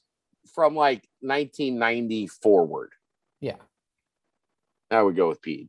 I mean, Michael Warren had just absurd volume. And so the Yeah, stats are I there. mean, Warren's probably close because he also was a huge factor in like getting this thing back on track. right. Um, but I mean, First player to jump from a junior. I mean, who knows what he could have done as a senior? yeah, Yeah. but Pead was electric, man. Oh, he was so good. Shout out George Winn for one fantastic season as well. Yeah. And then we moved to Ti- tight end. It's not I mean- Travis Kelce. I mean, yeah. Can't be. Well, but his senior year, he did some things. He was okay, but he wasn't all time great. He was I good. like- Not like he has in I'm the not saying he NFL. was bad. right, right. No, No, I'm yeah, not- recency bias there, Brent. no, no, no. I, I mean, if you look at his senior stats, because I was actually looking it up. I mean, he he had better stats than a lot of tight ends that you would think. But Brent Selleck is my answer. I think that would be my answer too. I think I would go Selleck. DeGuara puts up a fight, but I, I think it is Selleck. Yeah, I think and, I think DeGuara, puts up a fight. I think DeGuara puts up a better fight than, than Kelce. Truthfully, I mean, Travis Kelce's senior year. If you look it up, his his stats are talking about Hurt. one year, not a not a career of work. understood, understood. But hey, tight end you, Josh Wiley. Let's see what he can do this year, huh? Another All right. asterisk. Good question, McChicken eleven. Well, You want to do defense real quick? If we're gonna do it that quick, I, I think that was relatively quick. Anyway, Um, I think we should do again just corner, safety, linebacker, defensive line. Not to get like too intricate, Hmm. unless you want to do end and interior. Yeah, let's do end and interior. That's fine. All right, start with what? The end. DN's tough. Alex Daniels, Anthony Hoke, Darwin, Hoke. My J, Wolfe. Myjai's not there yet. Wolfe's Silverberry, interior. Luhan. Walter Stewart had an incredible career. He did. Man, that's D end is tough because you had a lot of guys also that played D end that kind of like as they move forward professionally Yeah. were more like outside linebackers. Trent Cole. Trent Cole, I I, I think that might be the pick. Ooh, I forgot about Trent Cole. I've met that dude so many times. He used to come Mhm. up and hang out up in Dayton when I was going to school up there. I think Trent Cole might be the pick. Has to be, I think. Him, Anthony Hoke, uh, Alex Daniels. Alex Daniels was well, but that was just one year. But he was Yeah. obviously really good. Um, I think I think we'll go final answer Trent Cole. I'm down with that. By the way, Yeah. career stats for Travis Kelce 59 catches, 875 yards, 10 touchdowns, and all Career. coming from his senior year. 722 yards his senior year, 45 catches, eight touchdowns. Yep. So, yeah, All I, I can't I can't make him the GOAT of UC football tight end history. because he was the hybrid quarterback. If you remember when they ran the they ran the Yeah. Wildcat with him, near the goal line was what he was leading up to that senior year. 2009, he had eight attempts, 47 yards, two touchdowns. Is that uh Right. short yardage quarterback? Yeah. So Um, interior, Derek Wolfe. Wolfe. probably Wolfe. Yeah, probably Wolfie. Carol Bird was awesome to watch too. I, Bird was great. I love seeing college. it. Great in college. so good. Um, John Hughes. Yeah, Hughes definitely deserves some mention there. I think I would go with Wolfe over Hughes, but and the crazy Yeah. thing is those two guys played next to each other. Yeah. Right. Can you bring up Broughton? I think you could bring up Cortez and Cope Yeah. for Copeland sure. was really good too. Yeah. But I I, I, wouldn't. they I wouldn't were- necessarily elevate them above Derek Wolfe, but I think he'd be in the conversation. Yeah. yeah, they get mentioned for sure. I agree. I agree. Um, linebacker, J.K. JK was kind of just that middle linebacker going to just eat up sacks. I I mean, tackles was Yeah. what he was. I mean, Walt is kind of he. What he played the But he stand-up played linebacker. He, he played DN played- both. DN mostly when he was. I mean, he played a little bit of linebacker, but yeah, I would classify him as a D end. Right. Um. Safety. Like Oh, we were you I- still making another point. Well, I mean, Connor- we, we, Connor we touched on Barwin. linebacker. Connor Barwin was a D end. He played stand up a little bit. He played linebacker in the NFL. Yeah. Standing up does not make you a line. Like uh, that's not auto. That doesn't. Right. Justin and I have had this argument a couple times uh, throughout camp. Because they were standing like- up Myjai a little bit. Yeah, standing up does not aut- like that. That's not automatic qualification of just because you didn't have your hand down, you're now a linebacker. Right. No, I get you. I get you. Um, yeah, I think. I mean, I think J.K. is the safe play. Although, like uh, Brian Wright had once he moved and got comfortable, Mhm. He had a heck of a run at linebacker. Uh, Eric Miner or uh, Jalen Miner, Eric Wilson. Right. Eric Wilson had a really good run at linebacker. I don't think it gets as much credit because it was right in the middle of the Tuberville fiasco. Well, he had maybe the biggest glow up in the NFL than Yeah, I mean, he- anybody he outside worked- of Travis. he worked his way from non-roster to special teams ace to starting linebacker. Like, and I Unreal. loved Eric Wilson. I loved Eric Wilson. That was a good dude. Um, corner is Mickens. Now that can that is that is on the verge of changing. If Sauce has a team All American year, then it's Sauce. Well, But for right now, until that happens, it's Mickens. I know it's not an easy stat to look up, but how many touchdowns did Mickens give up in his career? Not many. That's it. Mickens was a first team All American Listen, I'm. I'm like, I'm I'm Yeah. just throwing this out there because I don't know. I don't know that any of us know. We only know Sauce because he's making sure that everyone knows. Well, Pro Football Focus is making sure everyone knows. And Pro They- Football yeah. Focus wasn't a thing back. Oh, when they Mickens are was they there. are all over the sauce. They they Focus. they have their fingers in the sauce. Pro Oh, Football they're Focus. they're dripping in the sauce. But the answer is Mickens because For when now. a young when a young lad puts puts some puts a player as his Facebook profile pic, either he's an ugly guy or or he's got a primetime player right there. And and, and my two Facebook profile pics were Mike Mickens and John Reek, if I'm That's saying that- weird. that name right. So, you know, just J- John Reek because it was kind of funny, but a lot of Mike reigns. That Mike kid has seen Mickens. a lot of reigns. John Reed. exactly. But Mike Mickens is is the answer there. But Sauce is also the answer. So, um, Safety. Haruki. oh yeah, I love Oh, yeah. Haruki. Defo, yeah. Would, would you take Haruki or Darrick Forrest? Like if you had to pick a safety. Uh man, Who was who was the white kid that played back there from Colerain? Drew Frey. Oh, uh, From Colerain. I think he was from Colerain. There was a white kid before Haruki, I believe. I don't know.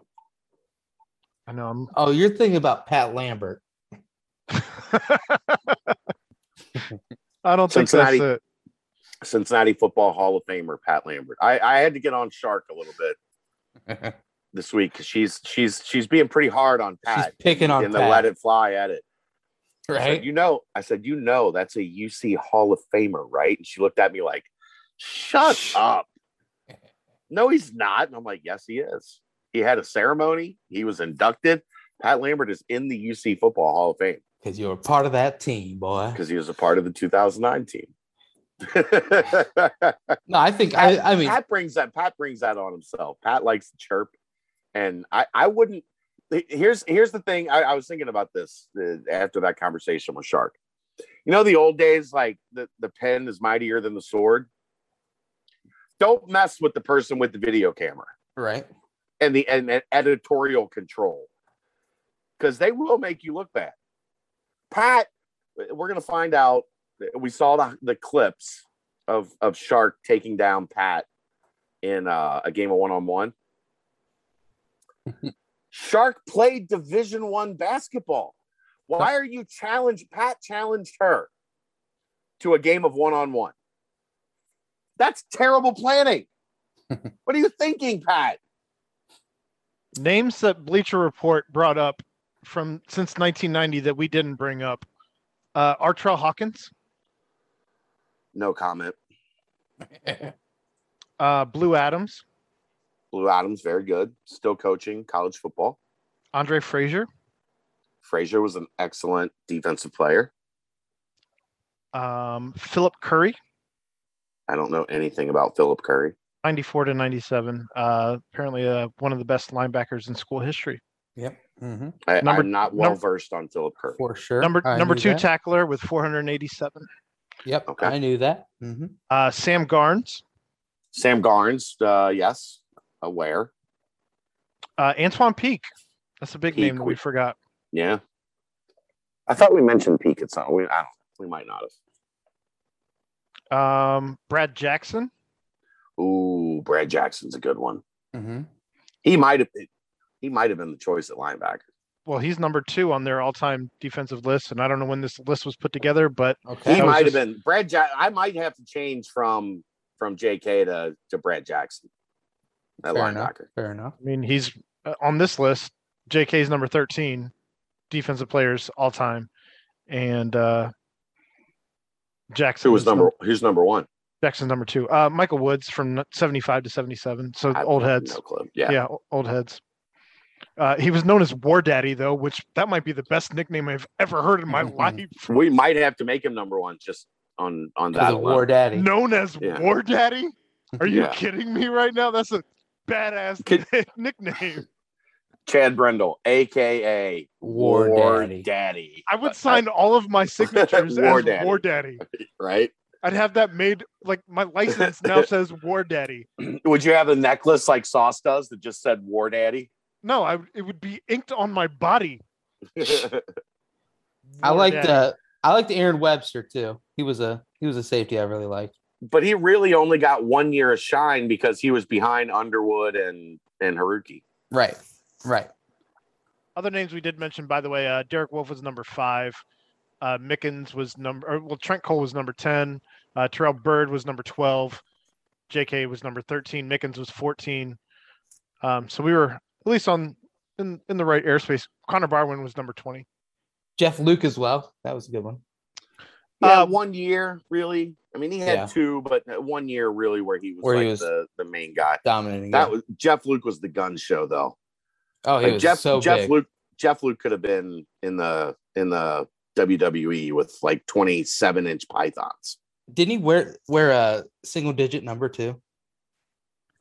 trying to remember. I think so. Number We've nine made it through something. like three questions and we've taken 25 right, next minutes. question. Move on. Move on. Next question. Which I was gonna BCJ? say, can- Jeff Luke This nor- is- wore this number is- one, by the way. this this this was a really good week for questions. I liked the direction of the questions this week. simple, Much better than but, last week. but good. right. Uh, best Now, all time. We, we already did that one. Uh, which BCJ contributor is most likely to survive a post apocalyptic world, and why does Aaron die first? Because they would feed me to the wolves. Uh, P.S. Will the chicken sandwich wars of 2019 be the root cause of said end of the world? And if it is the end, which sandwich are you picking? Popeyes spicy chicken sandwich is the winner without question. Uh, a close, a a distant second is the Monterey Ranch chicken sandwich. Oh, from Camp High Ground. Chick Fil A's Um, got a dope spicy chicken sandwich though. It's nowhere close to Popeyes. It is nowhere close. You're so white. You're not wrong. sneaky one that I tried. Hey, KFC's chicken sandwich is pretty good. KFC's is too much crunch. I don't like all like. I don't like a. I like a crunchy Right. like piece You of like- chicken. You like your chicken with batter, not your batter with chicken. Well, I like, I like like extra crunchy like fried chicken, but on my chicken sandwich, Right. dial, take it back. Like they don't need to go back one notch. They need to go back two. Who would survive post uh, uh, apocalyptic world? Me, because I could live in a bunker by myself for decades. I don't like people. I I do not like people at all. So I would talk I'm to too good. many people and end up getting myself in a bad situation. I would be sacrificed not because I wanted to be, but because you would push me there. Because you would be easy to sacrifice. I'm the smallest. I would say those those people over there Brett look might be smaller Let's go you. talk Brett- him. Brett might be smaller than you. Brett That's fair. He's skinny. So I might be. I might. I might not be the first to go. oh, I'm tossing Stein to the zombies. All right. Will we set a record for sacks in a season? What will be the over under for Notre Dame and Indiana? I'm guessing 40 Notre Dame band, 50 for, I think that was supposed to be and, uh, and 50 for Indiana. um, I don't know what the single season sack record is, uh, but I think they'll get pretty close because I think once you get into AAC play, this defensive line is going to get to the quarterback a lot. Or And the first teams will be games- down. Yeah, And teams will be Because- down, so they'll have to throw more. I can't say with any certainty that they'll break the sack record because I, I it could be massive, and I just don't For- know what it is For a team or for a player? for team. Team. Okay. Well, keep talking. I'll keep looking. Um, but I, I think it's going to be a significant number. Points, the over under, like Notre Dame, I do expect it to be a little bit lower just because one, Notre Dame's offense is is going to be fairly new, new offensive line with four new guys, Quarterback. new quarterback. Yeah. Um, yeah, I would guess Notre Dame in, in the 40s. I could see Indiana in the 50s, although I, I don't think Indiana gets enough credit. That's a good defense. It is, yeah. Like, I'm not saying they're a top 10 defense, but I'd be surprised if Indiana's not a top 25 level defense. Right. And you're you're closer to that than me, Brent. Wouldn't you agree? Like they they sneaky.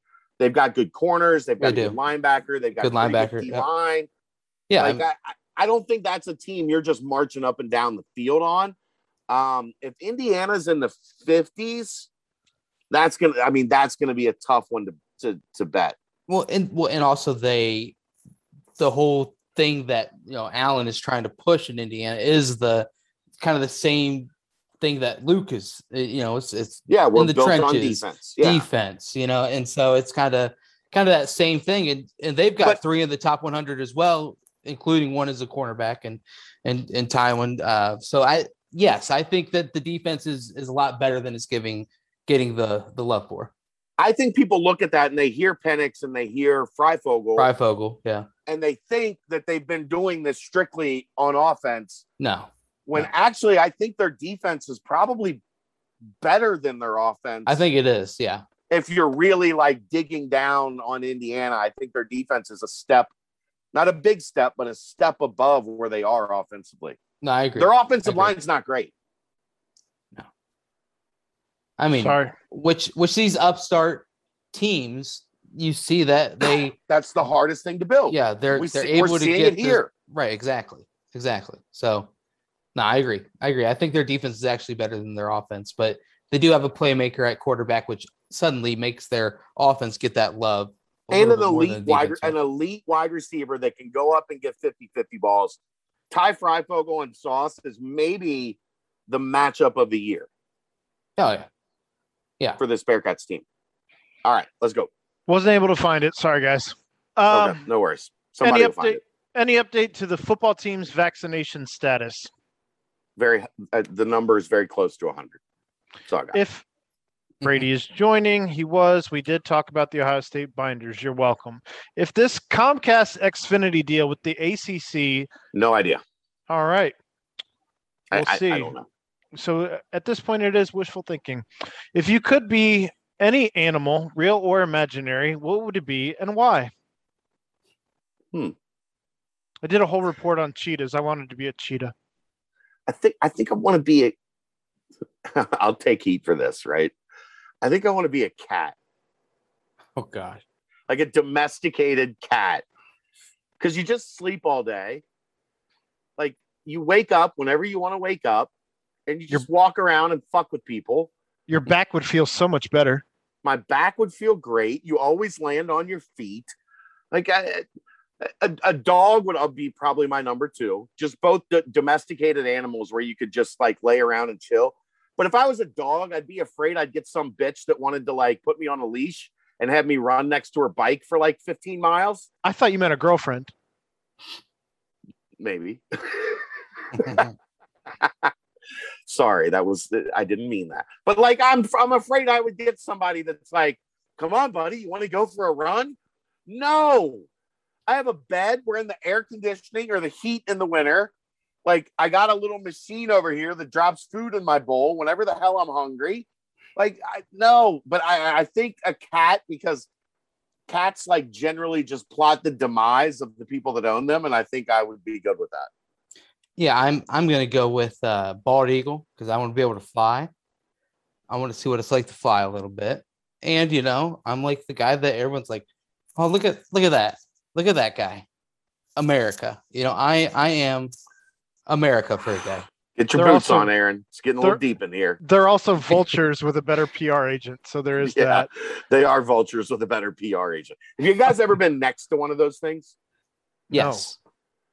So we used to, I used to, I worked at Q102 for a long time, and we used to do stuff with the zoo, and they would, Thane Maynard would bring the the bald eagle out every every now and again, and it flexed on me one time, and I I I peed a little, like Just a little dribble. yeah, it was just a little dribble, but I like they're like even when they just flat like when they they bow up on you, it's like ah. six feet.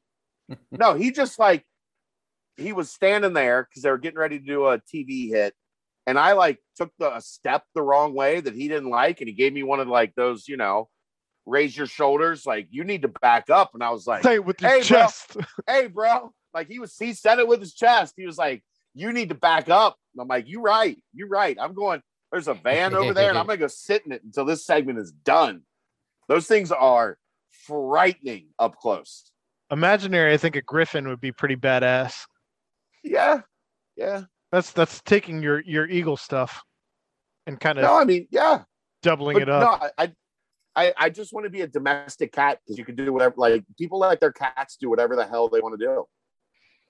All right. What's the strangest thing you've ever seen a stranger do in public? I feel like Chad's got a great story for this. I once saw a man drag his friend by his legs face down behind him on gravel and pavement to his car at Riverbend during a Rush concert. I just hope Um, I haven't ever been the story. Oh, for sure. You have. Without I'm sure I have. I've seen you intoxicated. You've been the story. Uh, I like. There's most of those stories I can't tell. Yeah, I know. I was about to say I I could probably write a book of the things I've seen, but I'm not going to say it on the stories, I podcast. don't, I don't know that I could tell. Um.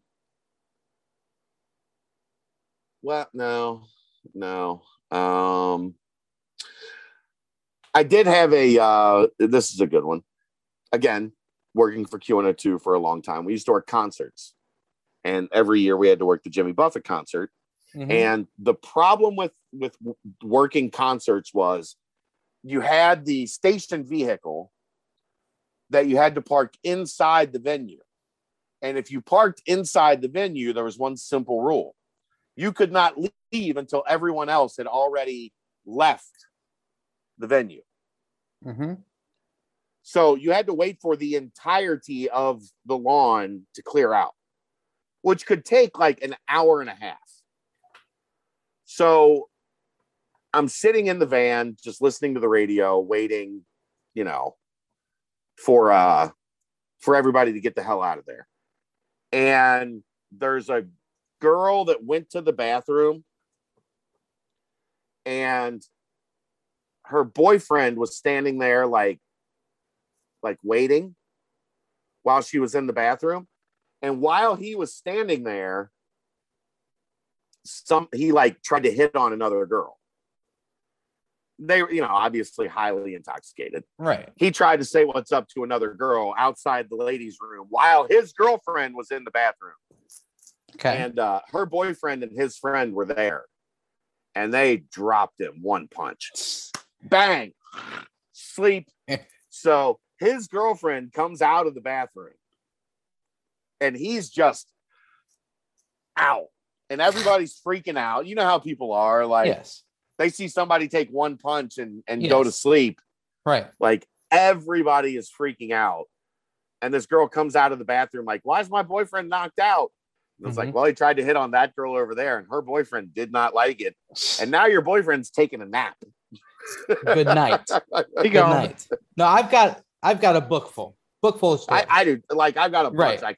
I know, but I, I but could I could tell in different settings. let's just say most here. recently there was a Phish concert a few weeks ago and i walked down shakedown street google that if you need to but um that's my most I would- recent that's my I most would have been there. Yeah. I would have been there if I could have had somebody cover camp for me. oh it was it was it was long before camp was done so No, it was at the start of camp. no oh I- no no no no i meant like like camp for the day was done you you could have came you could have bunked at my place could have been nice a little Yeah, sleepover and then get to camp at seven, eight thirty in the morning. i was i was at work in the morning too we made it I'm just pleading the fifth. If you could win a trophy slash championship in any sport, what would it be? Example: Masters, Gold Medal, World Series, Indy 500, etc. me- 100 meter dash gold medal. No questions asked. Ah, fastest man in the world. Put it on the table. yeah yeah I am the fastest man in the world. Here's my gold medal. i like that one i like that All one right. Mine, mine. uh, What, Aaron? Are you a golfer? No. Masters green jacket would be fun. I'm Um, terrible. but man, I love college basketball. There's there's nothing I love more than college basketball. So I would say uh, national championship in college basketball. Um, I'm gonna go with the uh, MVP of baseball. I think. Oh wow, you're you're like a me, of a not we. season. Yeah, of a season. Like You're you're a me, not we. huh? because I would think that that means that your team had success, so you're probably in the championship conversation anyway. Okay. And uh, I don't know, just that was the first game I think I fell in love with. So There you go. I like it. You wouldn't want to walk into a bar and just drop your "I'm the fastest man in the world." you already took that. I mean, I can't. I can't double up on that. Come on, man. I mean, you, you make a very good argument for it. Though. Yeah, yeah, I like the like Usain sound Bolt. effects. Usain Bolt lived his best life for a substantial nu- num- um, number of years. Absolutely. Yes. So this one's directed strictly at Chad. Apparently, pick one Oh, for each sport. Who's been your favorite UC athlete to work with over the years, basketball and football? I think football is fairly easy. You say Wiley? No, it's Garrett. Like I love Garrett Campbell's like my guy. I love Garrett Campbell, and it doesn't hurt that he still comes around because he's fin- He's he's going to school to be a doctor. He's finishing at UC. He's a guy that's easy to pick on because his his girlfriend is way too hot for him. Um, but he's going to be a doctor, so it makes sense. Much more sense than Blake Yeager and Jordan Thompson. I still don't understand that one. Uh, she can walk in. She can walk in and put her. yeah, she can down, put her gold medal right on the table. Yeah. Um, but I, football it would be Garrett just because Garrett had such a like crazy. He was there six years. He came in as a walk on with no expectations. He left as a guy that was pretty critical to the beginning of the Fickell era. And we had a great relationship. So I would say Garrett Campbell uh, for football. So if we can't get Brady during the season, we'll see if we can get Garrett Campbell, right? Oh, I'd love to have Garrett regularly. I could probably get Garrett regularly. to get his thoughts on things. Um, Just saying, if we don't have access to a coach, that might be an interesting every other week. And and I loved Kyle Trout too, who was basically Garrett's best friend uh, through that time. Kyle's been on the BBP or on the the Bearcat Journal podcast. Uh, so has um, Garrett. So like, you know, I, a couple of those guys were definitely like fan favorites. I, I love Zach Edwards. Jimmy, Zach has been a, huh? Jimmy, Jimmy's great, yeah. Um, Zach Sorry, Edwards has been a guy I've been really close to um, over the years. Tion Green, I loved.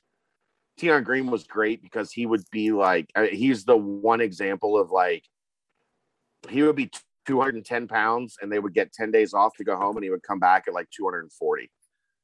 Like, how did you gain 40 pounds, 30, 40 pounds in in two weeks? Tiani's like, man, we we did we ate like we ate when I was um so uh those are a couple of the football guys. Basketball, there's there's three really that that you know, nah, four, but mainly three. And then the top two are easy. And uh, I don't know how I would pick between number one and number two. Jake and Gary. Or not Jake, but uh Trey Troy Trey Trey Scott, Gary Clark. and Troy at third. Troy would probably be third. Jake and Kyle would be right there for fourth. Yeah. All right. Uh, Cash would be Cash would be way up there. honorable mention. Um, I mean, there was there was a lot of guys. Like I was I was Dion Dixon. I was really cool with. Um, JaQuon Parker. I loved. Uh, I didn't cover DJ, but you know I've become really close with DJ over the years as well. Um, so uh, a lot. That, like that's that's probably been the coolest part of like going from you know fan growing up to covering the program i've gotten to know a lot of really cool dudes that have that have worn the C-Paw and a lot of them i consider friends uh that part like you would you think that would be the cool part but you got to give credit to a lot of the guys that have have run these programs and recruited this kids these kids here because there have been a lot of really good kids over my 16 years. So it- it's a hard and you know a hard thing to answer, but uh, only be only for good reasons because there's been so many of them that I've really enjoyed covering. All right. What's your preferred tailgate food menu item? Second question for Chad, as he frequents many of the tailgates, which tailgate group or groups has the best food spreads? Uh, the Simone family tailgate. Hello, Mhm. they switch it up every week. They have a theme that they go with. Most of the time, that theme is uh, is designed uh, around the opponent that week. Uh, but if they don't have an obvious one that's you know linked to that opponent, then they they go out on their own. Um, so are you saying for Miami we should expect some type of chicken wing? a- Maybe. I don't a know. I a bird wing or or I, I haven't. Uh, maybe something pink with a popped collar. I don't know. I don't know how you turn that into food. but uh uh the, the other i mean most of the places especially the bigger tailgates you're in a tough spot because you're producing a lot of food for a lot of people uh it depends on like are you there when the food comes off the grill or you know are you there you know two hours later when the food's been sitting in a pan for a while um so i don't i don't want to do that to any of those guys because they're dealing with like uh a wide array of of goals that they're set to accomplish by running those tailgates. Um, I've never had bad food from any of them. None of them have made me sick. The number one tailgate that you should go to this year is at Clifton Mio's, where Bearcat Journal will be hosting a live show two hours before every game. Show up, get your grub on, maybe grab a beer, and support Bearcat Journal and the BBP. please don't judge I- me for whatever week one turns into. Yeah, we're it's I don't know. Work in We're- progress. We're working on it. Yeah, it's a work in progress still. under construction. We're we're 12 days out. We're still putting we're still putting drywall up in the, in the, in the spare bedroom. Working on All it. I, I would say best tailgate item for me is any type of dog or sausage or brat or met or the- just anything that you're throwing on a grill that I can put in a bun and I can have like three or four of. Yeah. I, I got some. I got. I'll hook you up with something that you can take to your next to your tailgate, Aaron. All right. I'm down. Do you like spicy? Not Love spicy. spicy. Love spicy. I'll keep that in mind. Brent, what's your what's your go to tailgate food? Anything that's not served in the press box in Nippert Stadium? exactly. Woof, Woof. But uh, no, I like handheld. Uh, you know, give me burger, brat, pizza. But then I also like dips. Skyline dip is a fave. Um, you know, good queso will go a long way. So, but more handheld, queso. more handheld because I've got one hand holding a bevy and one hand holding the handheld. So I can't really go crazy on wings or crazy on ribs because the the bevy in the one hand is extremely important. So, uh, Fair it's enough. kinda- kinda Because you've because you've got one hand in your pocket and the other one's holding a peace sign. Yes, exactly. Yeah, flicking a cigarette. Uh, feel free to completely ignore since it's so personal. But how's Kelly doing? Moving on, or you want to answer this one? Um, not great at times. Okay at times. It's uh, it's pain in the ass right now because we're still hoping on final word, which I I think we'll get on Thursday on if she got into her clinical trial, uh, which will take place in September. Um, for those that don't know, the cancer came back. Uh, she's she's been dealing with it pretty hardcore over the past two to three weeks with just you know a lot of pain in her in her legs and knees and hip and all that crap. So that's actually why I wasn't at Mio's uh, on Friday, is because she just was struggling to uh to get around. Um, so hopefully we get good news on the clinical trial, and we are working on um, there's a uh, treatment uh, immunotherapy that's supposed to be uh, cleared by the FDA uh, here in December, January, somewhere in there. Uh, that'll hopefully get her back in remission. So right now it's a pain in the ass, and there's a lot of ups and downs, and it sucks. But uh, there is some reasons to be optimistic for uh, lights at the end of the tunnel that we are just uh, keeping our eye on those as much as possible. Appreciate the uh, the thoughts and uh, concerns from all of our members that uh, it's it's meant a lot over the years that you guys have uh, have kept us in your thoughts and prayers. So Well, obviously T's and P's are. T's and P's are a thing for everybody here. Um, but as Cincy Thoroughbred went on to say in that question, um, he finished it off with speaking for all of BCJ. We're all pulling for you guys and are hoping for the best in regards to the BCJ First Lady. Uh, Yeah. you see, Luck- luckily, she's as awesome as she is because uh, a, a lot of a lot of lesser women would not have ever allowed this to happen. So, agreed. you see Merck's back trying again. All right, Merck. Would you prefer playing in week zero, hence you get two buys? If you were in college, what perk of the college athletes do you wish you had? Example, the living situation, food, or academic help. I mean, food, right? Food, free food's always better. I mean, every Like- time. We all lived through college without the athlete thing. Mhm. and the food part sucked, right? Like you're just trying to figure out how you're going to eat the next day a lot of times. So I, I would say probably had to be the food. Yeah. I'm all in on food. Yeah, I think my answer is food as well. And as far as having a game in week zero, I think this season I would have loved to have the Miami game week zero. I concur.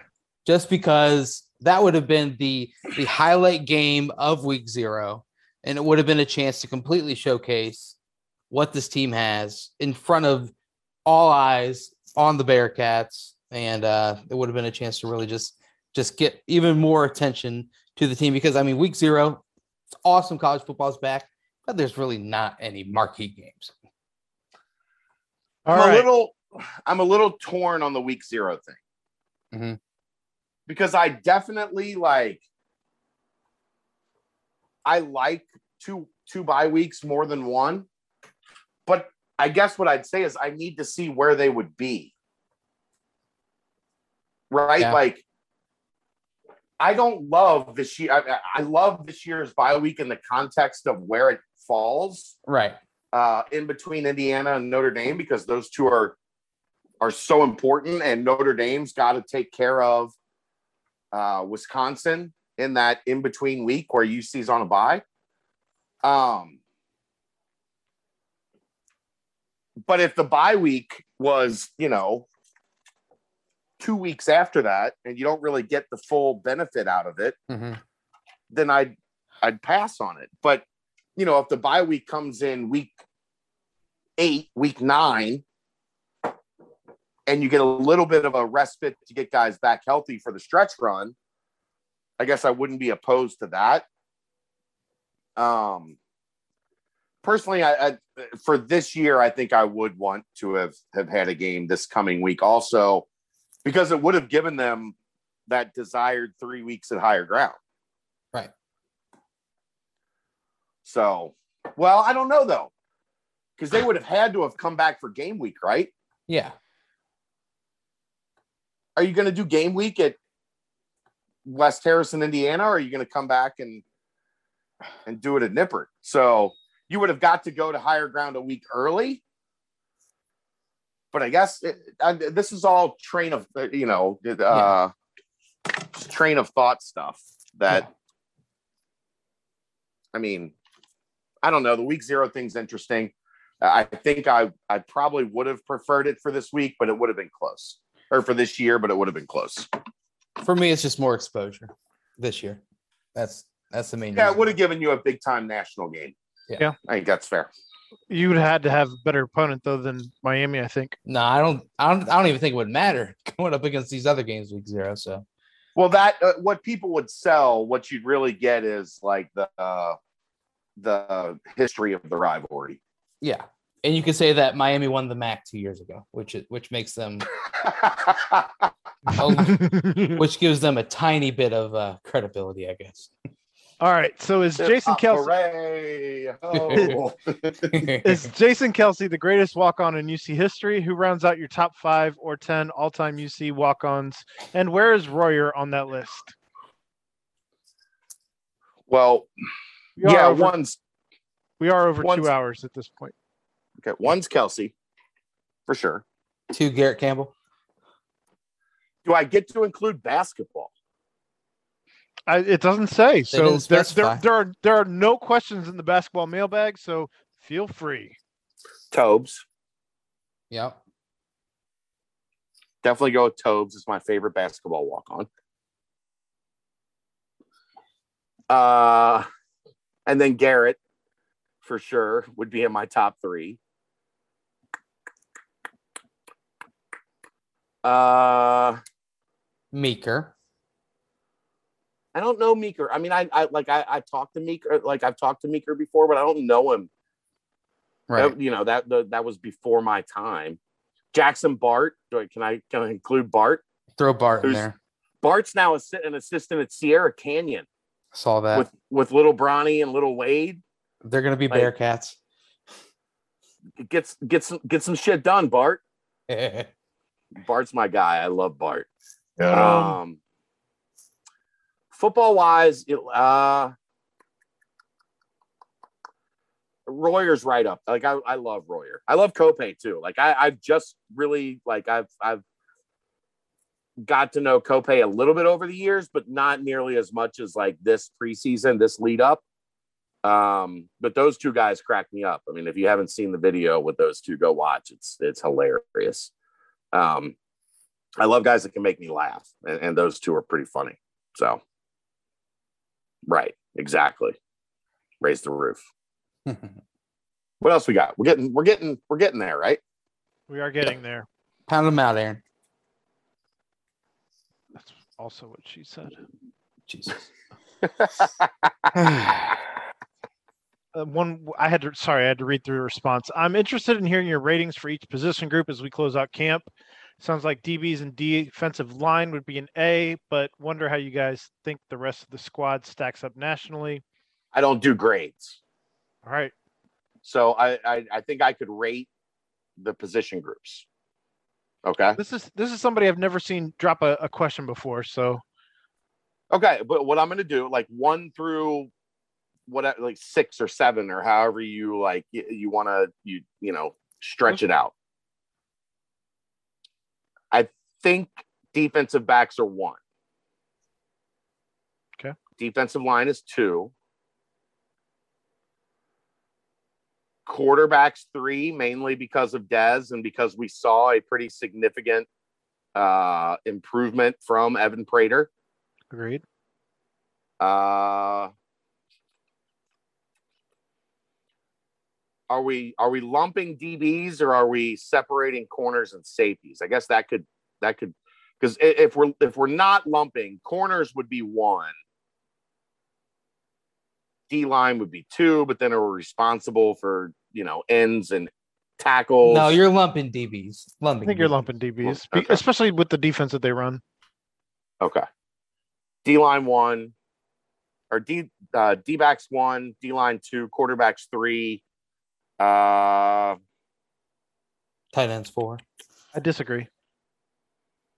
wide receiver. I'll go tight ends four just because I need to see it from some of these young wide receivers before I jump them up that high. And I'm not Mhm. deep enough on on tight end to put the tight ends at, at four. I'd, I'd go with wide receivers at four, but But Wiley and I understand. Lenny I mean, at one quality and two, above quantity. Listen, I, I I still think that Pierce and Michael Young and Tre Tucker and just all the guys Yeah, in the I mean, room. Like, there's 30 guys in the wide receiver But room. if- there's but if there's- five in the tight end room. but if there's one injury in the wide receiver room, as opposed to one injury in the tight end room, oh, I think one injury is significant still in the wide receiver room. Yeah. No, none of those again. None outside of Alec Pierce and Michael Young. Tre, Tre Tucker, Tucker? a little bit as a wide receiver, as a jet sweep guy, as kind of a a It'll be- gimmick guy. I, I mean, it's close enough that we're splitting hairs, but I, I would say I don't think we are. I, I think tight end because of Josh and Lenny is at the moment. We are going to have a very different conversation here next year. But we're not having a next year conversation. We're having a Both this year conversation. Yeah. We're having a this year conversation. Uh I actually think this will be where it's what's controversial. O line I would- above running backs? No. No. I would put linebackers above running, Running backs and ooh, O line. Same. I'd- I would too. I think I'd go running backs, but No, I'm going linebackers, running backs, O line. I'd go running backs, linebackers, O line. if you had to go special teams, new punter, Cole Smith. Are Oh, you we're th- putting Where, are we're you- throwing where them. are you putting where are you putting special teams? So then, but Tre Tucker, elite. Until Ryan we Montgomery has been a very good punt returner. until we see the rake in full action, I don't know that I can put the whole special teams above the offensive line. I'd, I'd still put them dead last. You're putting Uh, them last. I was impressed with Cole Smith. I'd agree, but we also have seen the whole offensive line before this year. We haven't seen a half of special teams. You haven't seen John Williams. You haven't seen Dylan O'Quinn playing tackle. haven't seen Renfro in there at at center with with all of them around him. Basically, the O line is tough because it, uh, you're you're replacing bookend tackles. Like the, they were the two best tackles in the conference last year. There's question marks all around. I think I would for now. I would go special teams because I trust their coverage units Mm-hmm. and I trust Tre Tucker and Ryan Montgomery or, or whoever they have returning punts Mm-hmm. more than I fully trust the offensive line at this point. Well, rather than not along with dad, I'll just go ahead and disagree You can disagree. That's fine. respectfully. That's fine. That was just me calling out Brett. Um, I was for the record, I was the one that said it first. For the record, for the record, I said most of those first. So What's the scariest, the most scariest moment of your life so far? Whew. I'll answer first Uh, because I, I feel like Chad's got some some deep thoughts to work through here. this is gonna be a very deep So- close to the BBP. I had Oh, appendicitis. I had appendicitis. That was kind of scary. Um, because who knows when you get put under for that.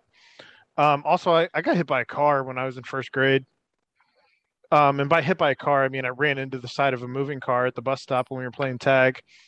Um, You hit a car. I, I hit A a car. car. A car did not hit you. It's, it's, I, it was an accident. You hit a car. I, I was at the bus stop. I had to go to the hospital. First grade, 1990. um, I was knocked out, and uh, I had a, a bruise the size of my entire thigh, and uh, I had to have my my finger in a splint. I'm not entirely sure why.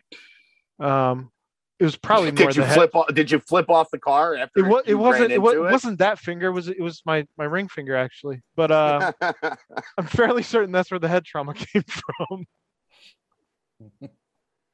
I mean, I don't even know if I like. What do you got, Brent? I mean, I've got a lot. Uh, there, I mean, none that I can really pinpoint. I mean, Lots of scary moments. yes, some like that might include April Fool's Day. Some that might include certain other things. Yeah, I, I, was watching a Facebook video and a fastball was coming at the screen and I jumped. yeah, yeah, for sure. No, I mean, scary moments. It's a my conscience isn't very good, so when I when I'm in a certain mode, someone can really scare me, really. But uh, yeah, I mean, a lot of moments are scary. I mean, obviously, the answer for me is hearing a doctor tell you your your wife has cancer, like Right. that. Right. And she was such a bitch about it too. She The just doctor. glossed over. I she assume just- you mean you, you mean the doctor. Oh yeah, she just Okay. glossed over it. She just glossed over it. Like she talked for like 40 minutes. And at like minute 22, out of nowhere, she's just like, Yeah, you know, and so what we found out is uh we tested this and we tested that, and you've got cancer and da da da da da. I just want to make sure like, you didn't mean Kelly. No, no. well, like it was it, at the time when she came in, it was me, my dad, me, Kelly, my dad, my stepmom, just sitting there. And then she walked in. You know how that is. Like Kelly was in the hospital for 14, 15 days Mm-hmm. uh, at that point. And this was like the middle of it, like day eight. So we've been in the hospital for, you know, trying to figure out. She had, she had a blood clot in her lungs. Her kidneys were failing. She had anemia. Like, like there's like 30 things that were that were wrong. And the doctor comes in and she's just running through everything. And I guess she expected us to like put two and two together that that she was an oncologist. Looking back, we probably should have seen the writing on the wall uh, on that conversation, but she just glossed over it, and we had to stop her. Like, wait a second, can you can you give us a second? Like, can we can we collect our fucking thoughts right now? And she's like, "Oh, I'm sorry. Like, I didn't realize that that was a big deal. You didn't realize telling us Kelly had cancer is a big deal. Get out." We didn't Yeah. go with her for long term care. We moved on to somebody else. yeah. Bedside manner is, is pretty critical in those type of situations. But that would, I mean, being there, you know, the night my mom died, that sucks too. Yeah. Uh, obviously. So I, I, I couldn't even begin to get into how many terrible things have happened to Yeah. people I love in my life. I Right. tried to keep it lighthearted. Didn't want to talk about my dad, so Yeah, you know, I'm. we've already we've already broached that here on the pod. So We have. But All right. yeah, that would that would probably that would probably take the cake. all right. So Kathy Ireland in Necessary Roughness or Renee Kathy Russo Ireland. in Major League. Yeah. Give me Kathy Ireland. I, I, mean, I, had to look Russo. him up. I had to look him up, but uh, yep. Give me Kathy. You've Kathy. never Ireland. watched Major League? Well, no, I've seen Major League. I had to look up Kathy Ireland. You had to look up Kathy Ireland? Yes, I had to. Wow. Oh boy. I, Oh, I'm, boy. young, I'm younger than you guys. I'm a Renee Russo Major League guy. I mean, You you set the bar low for yourself. Then you're trying you're trying to hit the you're trying to make the shots you can make. Spitfire, Kathy man. Ireland? Spitfire, man. Kathy Ireland. I'm I'm just I'm here for for a little little different personality. All right. You don't you don't want the kicker of the football team? It didn't say w- whether this was for one night or a lifetime. I went for the lifetime. I mean, I just I did googled too. Kathy Ireland. I, I did too. Pictures. All right. Um, I I, I, I, did too. I don't often mention the comments thereafter, but I'd like it to be Kathy Russo is a fantastic comment thereafter. one's personality and the other one's uh personality. Yeah. Yeah, that's it. Um, so what's the latest on Dine in Hawaiian? And this is the last Have- question in the mailbag. Have not heard. Uh, I need to check back in on that. I, I've been a little occupied, so I they were in Hawaii for a while. Why wouldn't Uh, you be? Right. They they had a chance to go get back to the island uh, this summer, so the family's been there for a couple weeks. I think I'm I'm sure they're back by now, uh, but I haven't had the chance to check in. Uh, I'll I'll get an update on that here soon, and Back let to good old everybody know. Hamilton. Because who doesn't miss Hamilton when you're in Hawaii? I have Some no people. words. There we go. All right. That's that's the mailbag, guys. Well, there we go. See, that was fun. That was a fun mailbag. Yeah. We got away from some of the, you know, some of the silly stuff. in all fairness, I, I don't don't mean to poke fun at UC Merck because we did have a long question where we analyzed every position in the history, It was fun. That was good. but it was simple. Right. Yes. Right. It, it- Very good. it- that was the it got it was like we had to one up the the degree of difficulty from each previous week. Statistically, And when you have to come back after the podcast and be and explain what you meant by your question because we didn't answer it to your satisfaction, he it was probably apo- too comp it was probably too complicated. he apologized to me on Twitter saying that he was inebriated on vacation when he wrote the first all good. question. But we still It's love you, UC good. Merck. We still We love, you. We, We love you. do. Love Yeah, the questions. Keep them coming. Let's go. You know, one thing that is not scary moment in my life is coming on every Monday night with you guys. So, yet again, Oh, yet again, another I'm sorry if I- fantastic. I'm sorry if I took that too deep, but Oh, no. I think everyone I was it. I was taking it that route too, Chad. That's why I didn't really want to. I didn't That's why I didn't go really into give that. any example. Yeah, Right. I talked but- about running into a fucking car. yeah, which is scary to think about too. Huh? But I was in first grade, understandable now that I know you, Aaron. Understandable. But anyway, yet again, another fantastic BBP here on BearcatJournal.com for my good buddies, Chad Brendel and Aaron Smith. I am Brent Young. Thank you very much. Have a fantastic week.